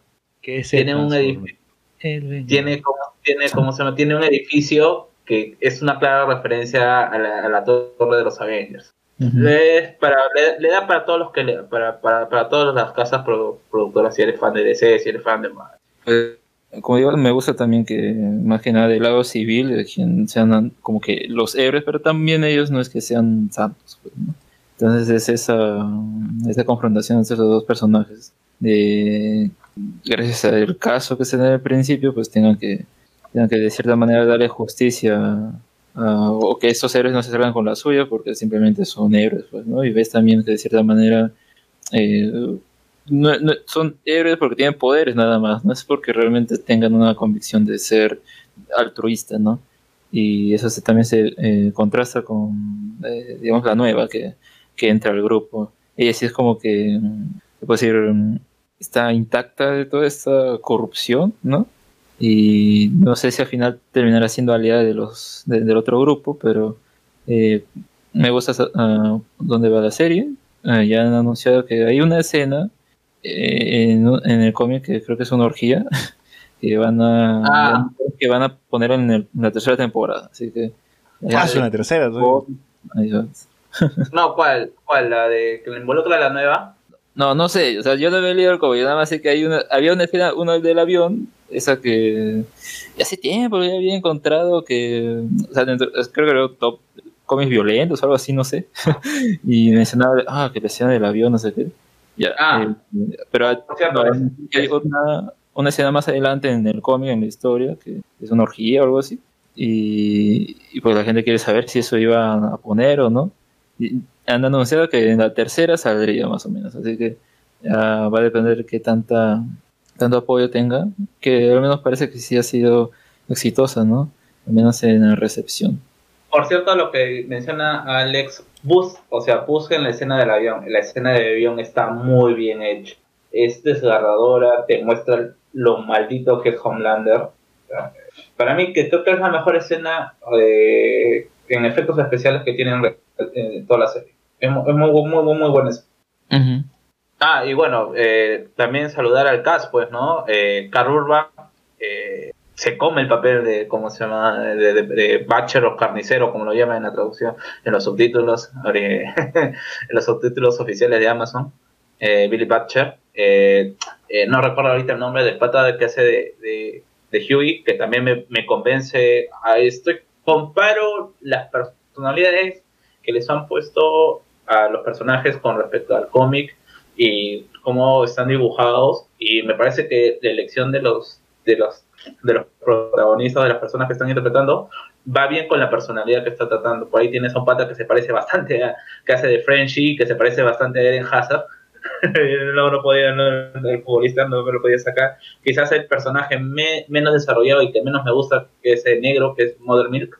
Eh, me parece que es un dentro del grupo de, lo- de, los- de los buenos es el que menos se ha desarrollado y que es el punto bajo. Por ahí hay una escena que yo ya de arranque doy mi, mi puntaje, es 9 de 10, solamente por ahí una escena bastante, es bastante crucial en la penúlti- el penúltimo capítulo que te da, es, es muy spoiler, si es que la ves bien, como la, justo estaba prestando bastante atención a es- a esa parte, ya te indica cómo se llama un, eh, eh, cómo va a terminar la serie.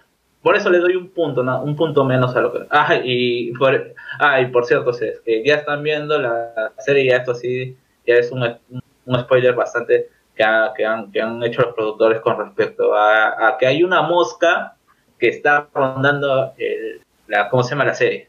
Vas a ver bastantes tomas en donde aparece una mosca. Mm. Y todo el mundo comenzó a hacer teorías de qué era esa mosca, si era un superhéroe tipo Ant-Man, que era alguna pista para lo que va a pasar en la segunda temporada, pero ya salieron los productores a decir que en realidad esa mosca no es nada, ¿cómo se llama? No, es nada de, teoría ni nada, sino simplemente que las locaciones donde estaban, eh, eh, ¿cómo se llama?, Eh, grabando la serie, purulaban las moscas y ya no pudieron eh, sacar de la edición a, esa mosca que ya parte del cast de la, de la serie.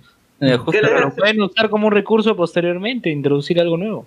Claro. Claro, o sea, eh, el eh, puede, ser un gran, queda, puede ser un gran Ahí, pues, troleo, la verdad, porque esas escenas son bastante específicas, o sea, son bastante importantes y bastante específicas, pero que la verdad es que sí le da un poco más de, de real- realidad que pasa por ahí. Están conversando y que pase una mosca por ahí, ¿no?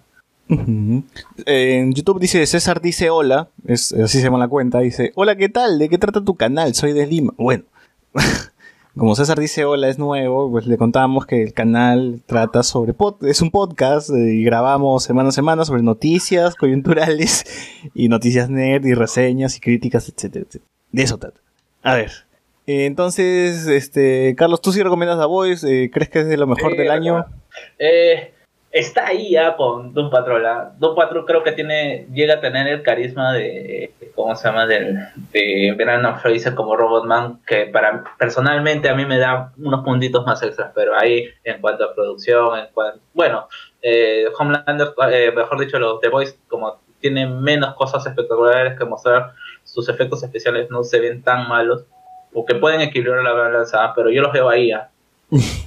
Bueno, este. Ahora, algo que, que sí les quiero hablar es que para mí sí, una de las películas que, que va a estar nominada el próximo año y que ya de, de por sí va a ganar un par de estatuillas es Once Upon a Time in Hollywood, o bueno, había una vez en Hollywood. Alexander, ¿llegaste a ver la película de Tarantino? Sí. Sí, muy bien. Nos nos faltaría José Miguel nada más como para discutir así de largo y tendido, porque esta película daría para hablar como 10 horas, pero no vamos a hablar 10 Te va a horas. dar 10 segundos. 10 Vamos a hablar eh, el, el tiempo que queda nada más. Bueno, vamos a hablar lo que tengamos que hablar, porque la verdad a mí me ha, me ha encantado. Es, es increíble cómo Tarantino justifica dos horas de película para darnos media hora de violencia justificada, ¿no? Es, es una lección de cómo construir personajes. Es, a mí me, me fascina la película. No, no, no sé cómo explicarla. Es, es darle la vuelta a la historia real. Charles Mason, este asesino, que tenía también a su cargo un- una, especie de secta, ¿no? Donde, gente también que mandaba asesinar y él era el, el autor intelectual. En este caso se habla sobre el, el asesinato de Sharon Tate, eh, que fue la esposa de Roman Polanski, y que acá Tarantino lo que hace es darle la vuelta a la historia, ¿no? Más o menos como Bastardo sin Gloria, que trataba sobre Hitler, los nazis, etcétera, etcétera. Bueno, que también le daba la vuelta. Aquí pasa exactamente lo mismo, ¿no? Tenemos referencias, el inicio de la película es son referencias a, a Django, bueno, a Django porque está situado en los western, hay referencias a Pulp Fiction, hay referencia a Bastardo sin Gloria, y bueno, más allá de centrarse en el asesino, en Charles Mason y en la familia Mason, se centra más en el cambio que tiene un actor en Hollywood de su carrera, de cómo empezó bien en lo más grande, fue en picada, se trata de recuperar y, y todo vemos o, todo lo que pasa detrás de- de- del cine, de- de este mundo, ¿no? Tenemos a un Bruce Lee, hay un Bruce Lee, es- está muy baja, hay toda una controversia ahí, la hija de, Bruce Lee quiere demandar a Tarantino porque no, no, no- no siente que sea una, una representación fiel de lo que fue Bruce Lee. Pero no, está, está muy bacán. Solamente queda decir que Brad Pitt es un, es un su madre. No, no, hay de otra. No, hay de otra para definir a- a Brad Pitt y a DiCaprio. ¿A ti qué tal te pareció, Alex? Bueno, los comentarios que ya habían previos de la película eh, eran, o más, más enteros, aparte de la gente que le gustó, era que, o que la película no trataba de nada, ¿no? Y, y yo creo que hay una escena en la que te explican realmente si de qué trata la película.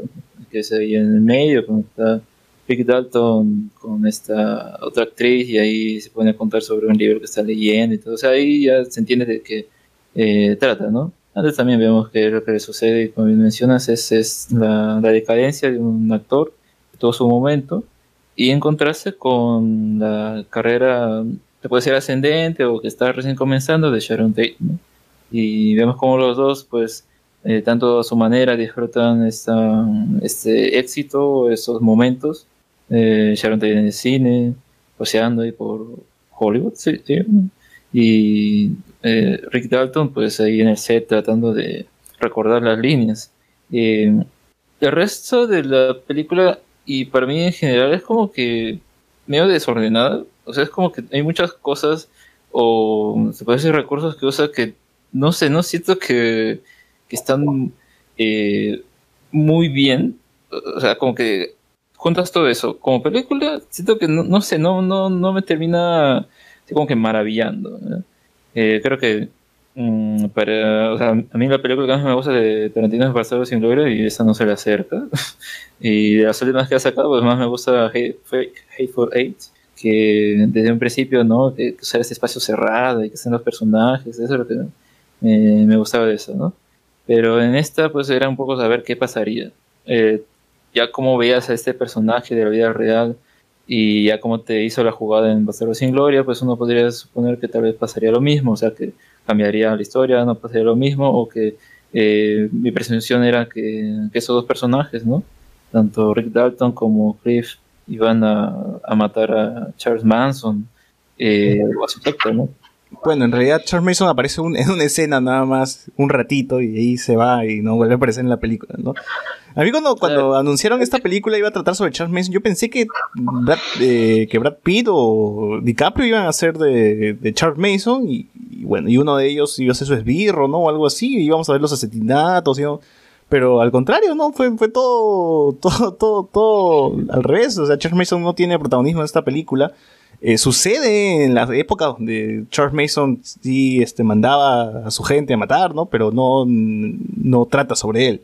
Como dije, es una película más íntima sobre el actor, sobre este, la vida en Hollywood, el doble, que básicamente es, es, es- es como un hermano, ¿no? En la- de DiCaprio. Y yo decía como que esta película, ¿por qué me gusta? Porque es una clase magistral de cómo elaborar guiones, creo. Eh, cuando la- cuando la película empieza siempre se mencionan cosillas como que, ah, mira el pincho de los, los hippies. O vemos a Brad Pitt saludando a alguien, ¿no? Y, en cualquier película convencional eso podría ser cualquier cosa. No, no tendría repercusión ni en la película, ni en el personaje, ni, ni, la ni en su construcción, ni en su desarrollo. Pero en esta película siempre cada cosa que se ve más adelante va teniendo cierta importancia hasta llegar a la escena final donde justamente te digo, son dos horas de película para justificar media hora de violencia. Porque Tarantino, yo creo que es una evolución de Tarantino, porque siempre hemos visto escenas gratuitas de violencia, escenas de muertes, escenas balaceras, eh, sangre de por doquier. En esta está más medida, solamente tenemos todo eso, lo tenemos concentrado al final. Y se nota porque eh, y todo eso está, como digo, es, es todo el camino que, que recorrido nuestros personajes hasta ese momento donde también explotan, ¿no? Y llegan a, a matar a, los, a, los esbirros de Mason. eh, y, co- como el, este, personaje de DiCaprio también eh, en su momento agarra el lanzallamas y quema hasta la a esta chica. Y bueno, tú- como, como dijo. Como digo, todo está básicamente en la misma película, ¿no? Él, él, fue actor, él- perdón, él actuó en una película con nazis, él tuvo que agarrar un lanzallamas y aprender a usar eso. Y tú dirías que esa- ese diálogo podría no significar en nada, no significar nada o no terminar en nada. Y acá sí, termina cerrando parte importante de la película, ¿no? Y por eso mismo digo, es una gran película donde todos estos detallitos no son por las puras, ¿no? Terminan siempre en algo y terminan dándole más forma al personaje. Y más forma a ese tercer acto y esa mecha final. Yo creo que ese tercer acto, a ver, mm, para mí son dos escenas las que me gustan de la película, la del final y la de Rick Dalton en el set grabando esta película de, de vaqueros, ¿no? Este western. Eh, a ver, con la tercera, con el tercer acto tengo el problema de que comienza así diciéndote todo, ¿no? O sea, ya él se fue a Italia porque nada más le queda aceptar este papel, ¿no? Y te dice, ah, he hecho tantas películas, eh, ahora están regresando, ya se van a despedir porque ya no puede costear lo, um, a su doble, ¿no? Porque ahora tiene una esposa y todo eso. Entonces, como que todas esas cosas te narran. Yo decía, va a seguir hablando porque si así va a ser, va a ser, no sé, un poco. eh, Como que apresurado, ¿no? Apresurado el llegar a ese momento, ¿no? Claro, y como es un recurso que recién sale ahí, por eso sientes como que recursos extraños. eh, porque, por ejemplo, también hay otra anterior con, con Cliff que tiene un flashback. Y en ese flashback hay otro flashback en el que te explica cómo mató a su esposa. Luego regresamos al primer flashback para que te muestren esa escena con. Bruce Lee. Iba a decir Jackie Chan. con Bruce Lee. Bueno, Oye, que es igualito a Bruce Lee, puta madre. Claro, o sea, que se saca los lentes. Claro. Y, sí, pues yo creo que mm, no sé, es, es medio extraño eh, en general, ¿no? No, pero eh, eso es parte del cine de, de- de Tarantino, ¿ah? O sea, eh, este tema de la- que la película esté en desorden. Claro, ¿no? o sea, acá no te usa el, el tiempo mm, eh, co- como las otras, no, a ver, creo que los únicos en los que he usado eso ha sido en Reservoir Dog, en Pulp Fiction, en Kill Bill. nada más porque, porque, por ejemplo, en Bastardos sin Gloria es como capítulos, o sea, ya no es como que primero esto, luego el otro, y así medio Pero igual en Kill Bill recuerdo que el capítulo, o sea, no, no iba de forma lineal, ¿no? O sea, el capítulo 1 no es el 2 ni el 3, o sea, el 3 podría estar, al- an- podría ser el 1, el 2 podría ser el 3 y así, ¿no? Claro, pero yo veo ahí como si fueran capítulos de un libro. O sea, en cambio los otros sí siento que usa como que el tiempo eh, de manera distinta, ¿no? Entonces siento que ese recurso lo ha usado menos en el tiempo, lo cual está bien, y acá ya es más lineal. Aunque usa estas escenas de flashback en la que cuando se refiere a una película en la que él ha actuado o algo así, la, la pone, ¿no? Y es como que medio extraño también, ¿no? Porque, por ejemplo, hay una en la que él mencionaba, bueno, me llegué a hacer este papel porque eh, hu- hubieron otros, pero ahí estuve por un milímetro y mientras está contando esto te pone esa escena. Entonces yo no sé si es lo que se está imaginando, lo que ha pasado, eh, pero es extraño. ¿no? Es como que, mm, no sé, es- es- son, son momentos raros de la película, como digo, mm, pueden ser resaltantes, creo que por sí solos, tal vez en conjunto eh, no tanto. Y bueno, ya como bien mencionas, esos pequeños eh, momentos, ¿no? Que al final se ver, como el del lanzallamas, creo que es más claro. Eh, y también el de los hippies, porque esa escena que se da antes con Cliff en, la- en el rancho, yo dije, ¿por qué me construyes tanta tensión si ahí no se va a desembocar? Claro. O sea, yo ya sabía que obviamente al final íbamos a, ser la fecha en que iba a morir Sharon Tate en, en esa línea de tiempo, ¿no? Pero en la película iba a ser distinto. Entonces, ahí será, cómo será. Y yo pensé que tal vez iban a matar primero a, ¿cómo se llama? A Rick Dalton, ¿no? El personaje de DiCaprio, porque eh, este, ese recurso que era su doble, entonces tal vez lo podrían confundir, ¿no? Eh, incluso el traje que usa en la grabación de esa película también se parecía un poco a... Le quitas el bigote y se podría parecer a, Claro. A, Manson, ¿no? Entonces dije, tal vez eso pasará luego algo. Bueno, que, que, al- final termina siendo un rollo más personal con, con Brad Pitt ya drogado que, que también tiene que también tiene importancia. Ese es lo, lo, lo paja, ¿no? Porque tú mencionan el cigarro con ácido y tú dices que debe ser cualquier cojudez, ¿no? Y cuando lo ves, al final es, es porque Brad Pitt estuvo tan loco en, en esa última pelea, es porque estaba recontra drogado y por eso agarró a la chica a cabe- con la cabeza contra la pared y la, la hizo mierda. Porque el pata ya estaba descolocado, pues no ten, ya su instinto. Llegar a esa escena del perro, ha- has tenido que ver una escena donde el eh, le está dando la comida y sabes que el perro está bien entrenado, ¿no? Cosa que justifica, por eso digo, cómo es que el perro le hace caso y, y es también un- es, una, es una máquina de matar también ese perro. Y eso es lo bacán, como digo, ¿no? Cada cosa que pasa en esa película más adelante va a tener una repercusión, así sea chiquita, así sea grande, en algún momento va a tener un, va, va a cobrar sentido, ¿no? Y eso es lo que me gusta de Tarantino. Tarantino es un pata que hace muy buenos guiones. O sea, te hace, en Perros de Reserva te hace una conversación sobre dar propinas y sobre la mesera o sobre una canción de Madonna y lo hace muy interesante, ¿no? Y eso es una virtud que tiene Tarantino, eso es lo que hace su cine chévere, que las conversaciones eh, son buenas. Tú te, quedas escuchando un ratazo con clip pastrulada, ¿no? Como en este Kill Bill sobre, sobre Superman, ¿no? Y, y todo este tipo de reflexiones cojudas que tiene y que son muy, muy bacanes. Eh, Eh, por si acaso en esa película hay una parte de, teo- eh, o sí, la escena clásica de que se ponen a decir, ¿tú sabías esta cosa? Así, tipo teoría o no, porque creo que no, ¿no? ¿Cómo, cómo? O sí. La típica escena de Tarantino en la que siempre hay como que eh, un personaje se manda un monólogo que es como una teoría, ¿no? En Bastardos sin Gloria es la de Waltz diciendo de, de las ratas y las ardillas, en Bill la de Superman, en la de Reservoir Dogs la de Madonna, eh, en Pulp Fiction creo que es la de los pies de, de creo que es de la esposa de, Que, que todavía a Tarantino le, le- le encanta mostrar pies, ¿no? En toda la película he visto pies por todos lados. En primera, en primer plano todavía. Claro, y, pero en esa no hay una escena así, ¿no? Creo que, No es, que es con el pata. No, no es esta escena ah, que tiene con este productor, que parece medio productor, que le, que, que le quiere convencer sobre hacer espagueti. Este. Western, Western. es igual. Ajá. Creo, Mm. creo que por ahí había una escena. O sea, me había, la había detectado y dije, ah, este debe ser, ¿no? Pero ahorita ya no, no, no me acuerdo. ya. Son dos horas y media que dura la película, es un montón. No voy a recordarme todas las, todas las conversaciones, todas las escenas. Que igual no, no sentí que la película me- se me hacía larga. O sea, al, al contrario, a diferencia de José Miguel que decía que sí, que es innecesariamente larga, yo no sé. O sea, yo la siento que está bien colocado. Tal vez las escenas con Margot y Robbie son un poquito ya de más, ¿no? Porque al final no tiene mucha trascendencia que digo, más allá de que de verdad en la vida real sí es importante su caso y que, que es una forma de que el espectador se distraiga y piense en ella y que va a morir. Eh, en la película no tiene mucho, mucho sentido que digamos, ¿no? Salvo la conversación final que le dice, hey, pasa a tomar con nosotros a beber, ¿no? Que, que deja al espectador con una sensación de que, wow, ¿no?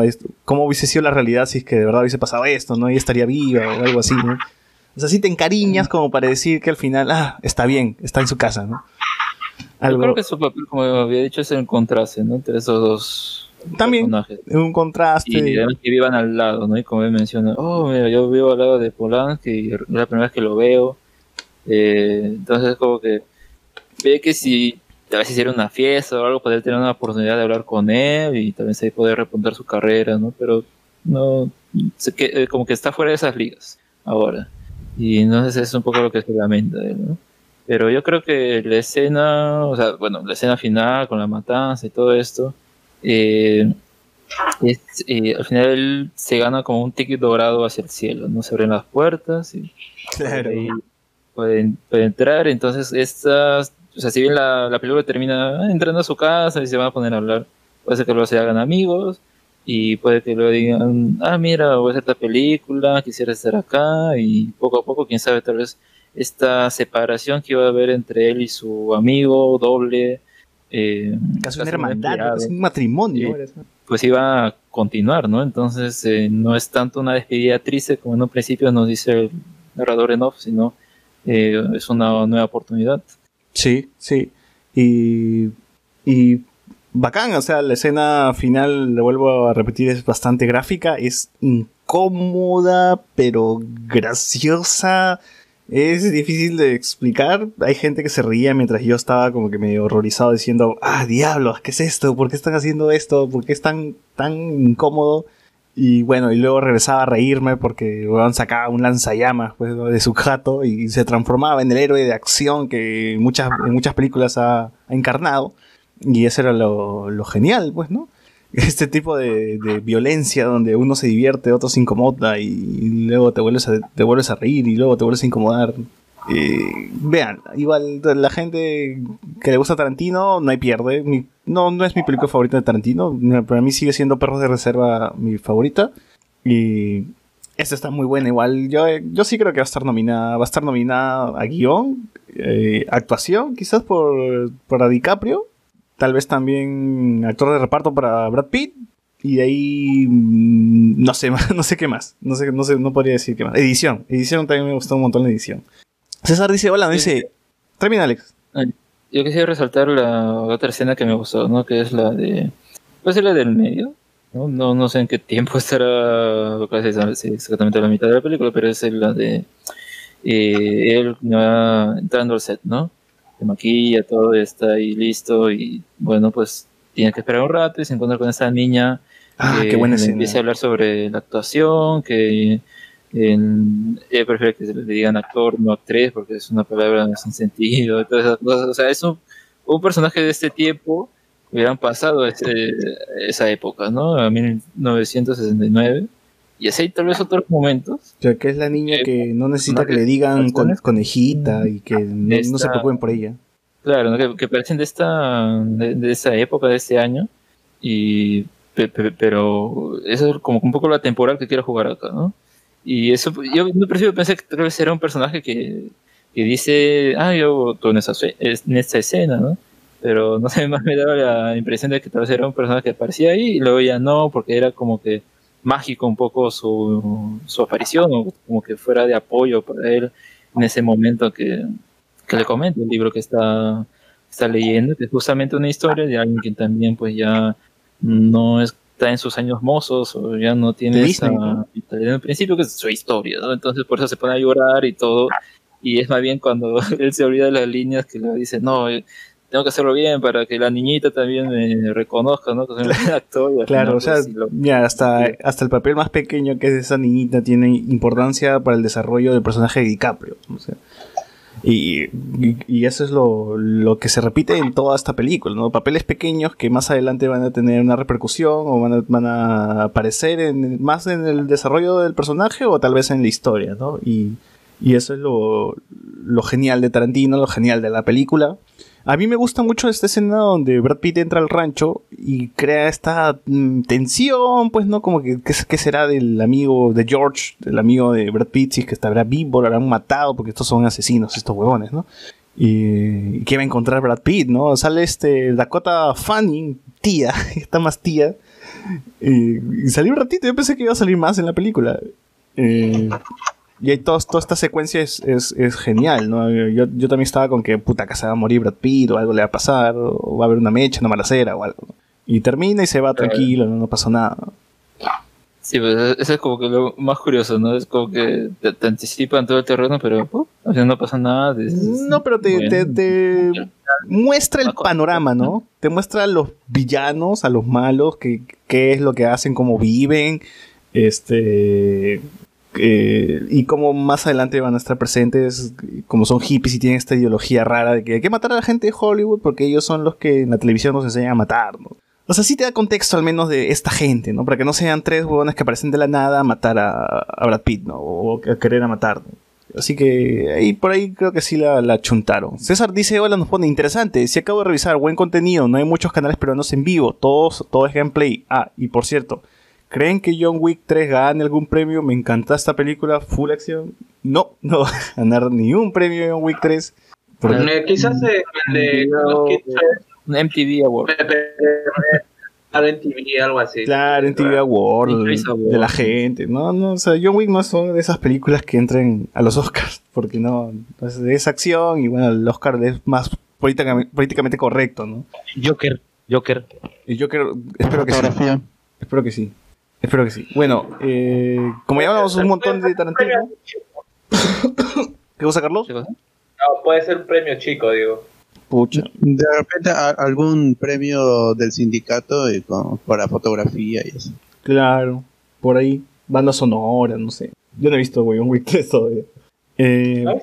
bien, gente, para terminar, eh, ¿cuánto le pones tú, Alex, a la película de Tarantino? Había una vez en Hollywood. Yo le pongo un y medio. Igual me gustaría volver a verlo. Yo sí le ver, pongo. A veces he visto que tienen, o sea, eh, la primera vez que lo han visto, como, ah, mm, te gusta, como que no, pero la segunda como que le convence un poco mejor. A mí también me gustaría verlo nuevamente, pero ya martes que esté más barato y ver, ¿no? Ahora como ya sé qué es lo que pasa, entonces a ver cómo, cómo, proce- cómo procede la película naturalmente otra vez, ¿no? Y tal vez ahí pueda tener una mejor juicio al final, ¿no?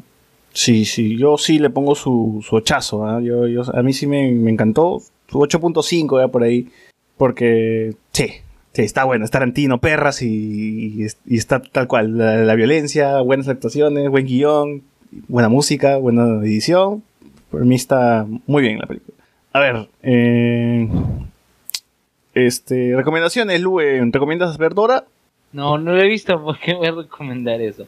Ya recomendé ID0 en Netflix, eh, anime, tiene mechas, este, sigan viendo Doctor Stone, este, no sé, ya de acá no sé cuándo vuelvo a recomendar porque ya el otro lunes tengo que hacer el trip hasta Ate, así que no creo que me quede hasta el final del episodio, así que sigan escuchando los episodios con spoilers, ya vamos a llegar a los 160 y en 40 episodios más 200. Ya el año que viene, el 2020.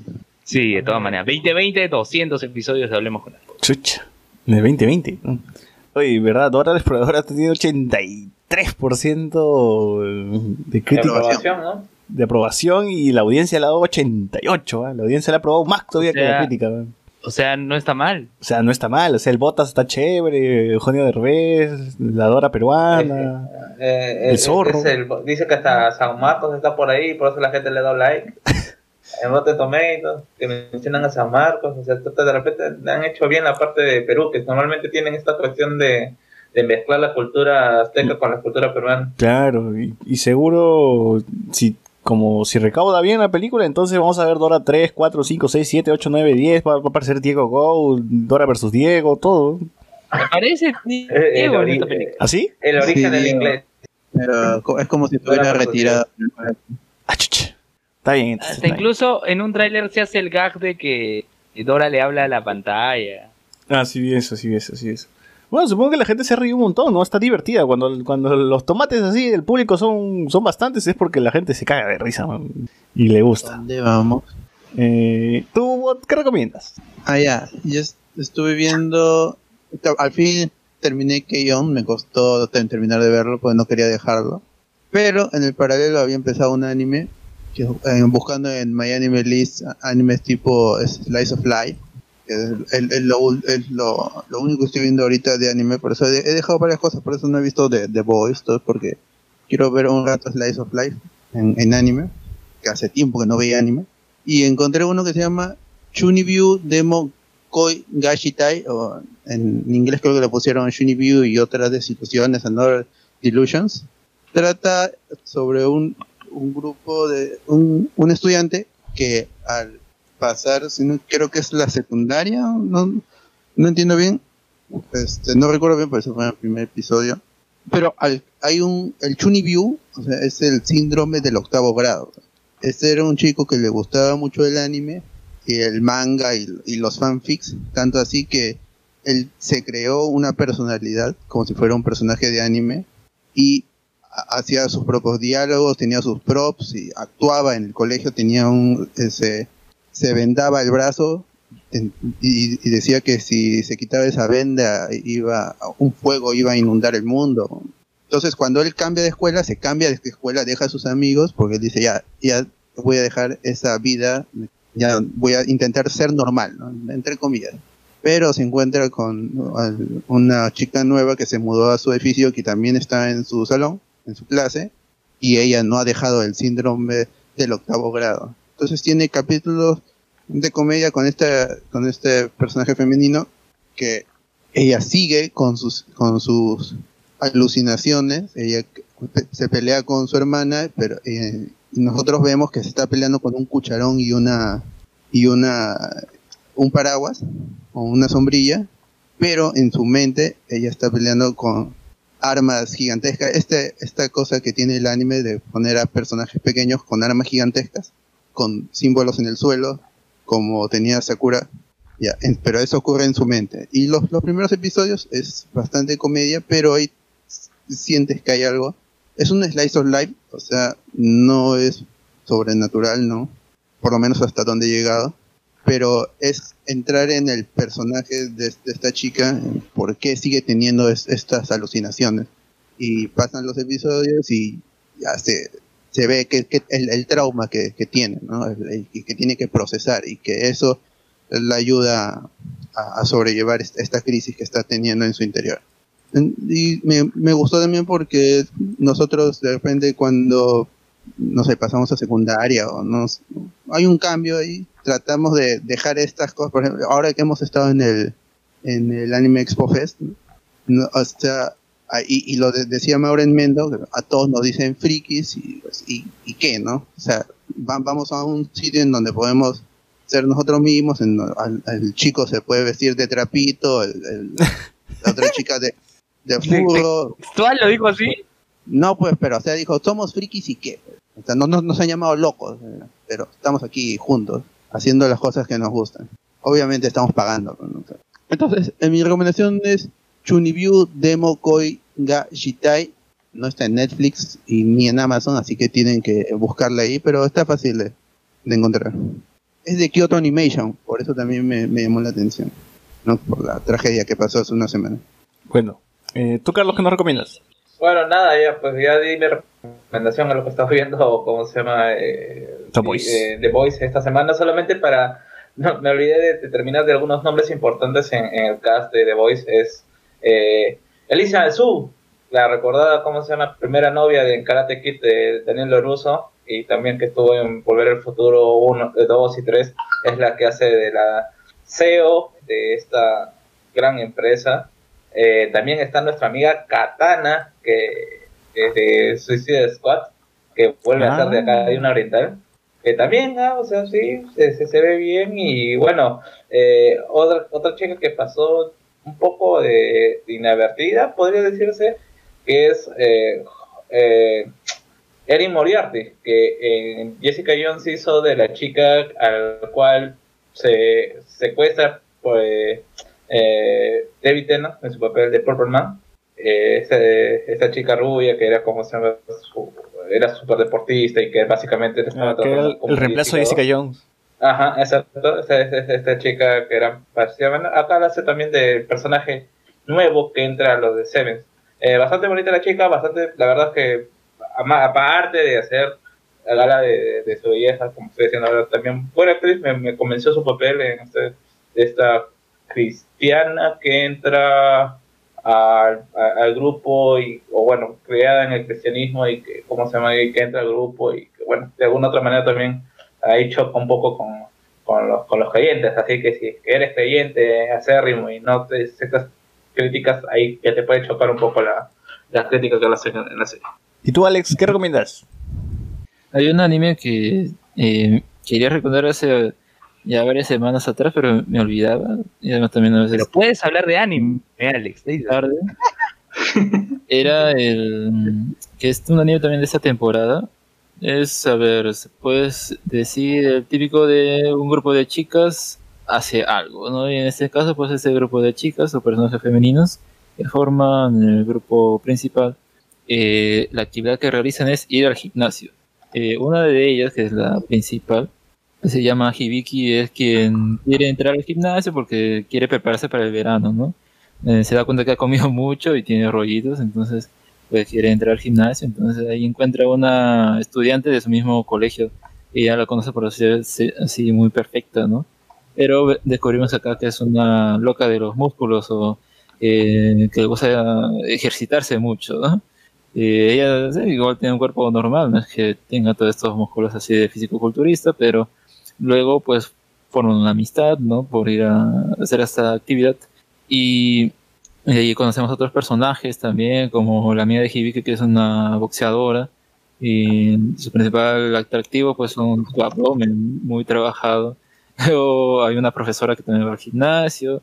Y ahora último ha aparecido una chica rusa de intercambio que se quedó ahora a vivir con Hibiki. Eh, es muy graciosa. O sea, la serie es cómica. También, como tiene este factor de lo, de, gimnasio y los diferentes ejercicios que se pueden hacer ahí con las máquinas o con cosas caseras, eh, tiene momentos así como instructivos, se puede decir. Incluso pues ahí al al final de cada capítulo te muestra el ejercicio de la semana y puedes hacerlos en tu casa, ¿no? Son cosas eh, prácticas o como sillas, pesas y todo esto, así que es interesante por ese lado. El anime se llama Dumbbell Dan Kilo Motero y como digo, es eh, gracias, o sea, eh, si les, ah, les llega a caer bien los personajes, eh, van a disfrutar mucho la serie. Y justo en estos últimos capítulos, pues, eh, ya que aparece este personaje ruso, pues hacen una referencia a Putin. Ahí aparece Putin abrazando un oso, ¿no? Entonces es eh, muy cómico todo este asunto. Bueno, yo no recomiendo nada, pues no tengo nada más que recomendar. He visto Simi, he visto la película de Tarantino y no he visto nada más en la semana. No vas a ver Rocco. Voy a ver Rocco, voy a ver Rocco. Eh, y nada, voy a terminar de ver las cosas que tengo pendientes también. Muy bien, gente, terminamos el programa. Eh, ¿A dónde tienen que seguirnos, Luen? ¿Dónde tienen que entrar? Sí, de acá no sé cuánto tiempo va a pasar para decir esto. Estamos en en Evox, en Anchor, Spotify, Apple Podcast, Google Podcast. Eh, nos encuentran en Facebook como Hablemos con Spoilers, tanto como grupo Hablemos con Spoilers Podcast, como en la fanpage. Estamos en Instagram, Hablemos con Spoilers, en Twitter, HCS-podcast. Este, Bot, ¿actualizaste el Patreon o no? No, no, no, pero sí me va a tomar tiempo este esta semana para actualizar el Patreon. Ya al- será algo más más simple y hablando sobre qué, qué, qué queremos hacer rumbo a, lo- a los 200 programas. Al bicentenario. Así es. Rumbo al Vicente, literal. Al bicentenario. Poner- Oye, y- y-. Y a recordarles que vamos a estar de más gamers también. Ah, sí, la próxima semana, pues, ¿no? Oh, ¿verdad? El no? domingo. Ah, bueno, ya es la próxima semana, nosotros ya, Ya, ya que- está preparado, ya. está- O sea, que hay que Ah, preparar no, todo. Hay que preparar todo en la semana ya. Ya vemos eso. Este 25 a las 11 de la mañana estaremos ahí. ¿Fecha tentativa todavía o ya confirmado ya? No, no, no, ya, No, ya confirmado, ya está, ya estamos en el panel, todo así, para para tener 100% real, no fake, tío. está. Ah, Muy bien. pues, esa gente mal hablada. Muy bien. Entonces, eh, podemos llevar gente, ¿no? Voto como para sortear. Podemos sortear ahí. Ah, ya, mira, para si, si en verdad están interesados en, en ir y a- acompañarnos, eh, que se ag- agreguen al grupo y luego al grupo de WhatsApp y allí este ya estaremos coordinando en la semana. Ya estamos lunes, así que tenemos pocos días para coordinar esto. Cada uno de Pero nosotros podemos llevar cuántas personas? Ya eso ya se hablará por WhatsApp. Ya, en fin. Bueno, cerramos entonces el podcast. Eh, nos escuchamos la próxima semana. ¿Qué dices, Luis? Cerramos el kiosco. Cerramos el kiosco. Así que, No, chao. la seño. Chao, chao, GG. GG, el. Venom, Venom, Venom. Chavo, el elmo de Luen. El elmo de Luen. ¿Sabe dónde vi?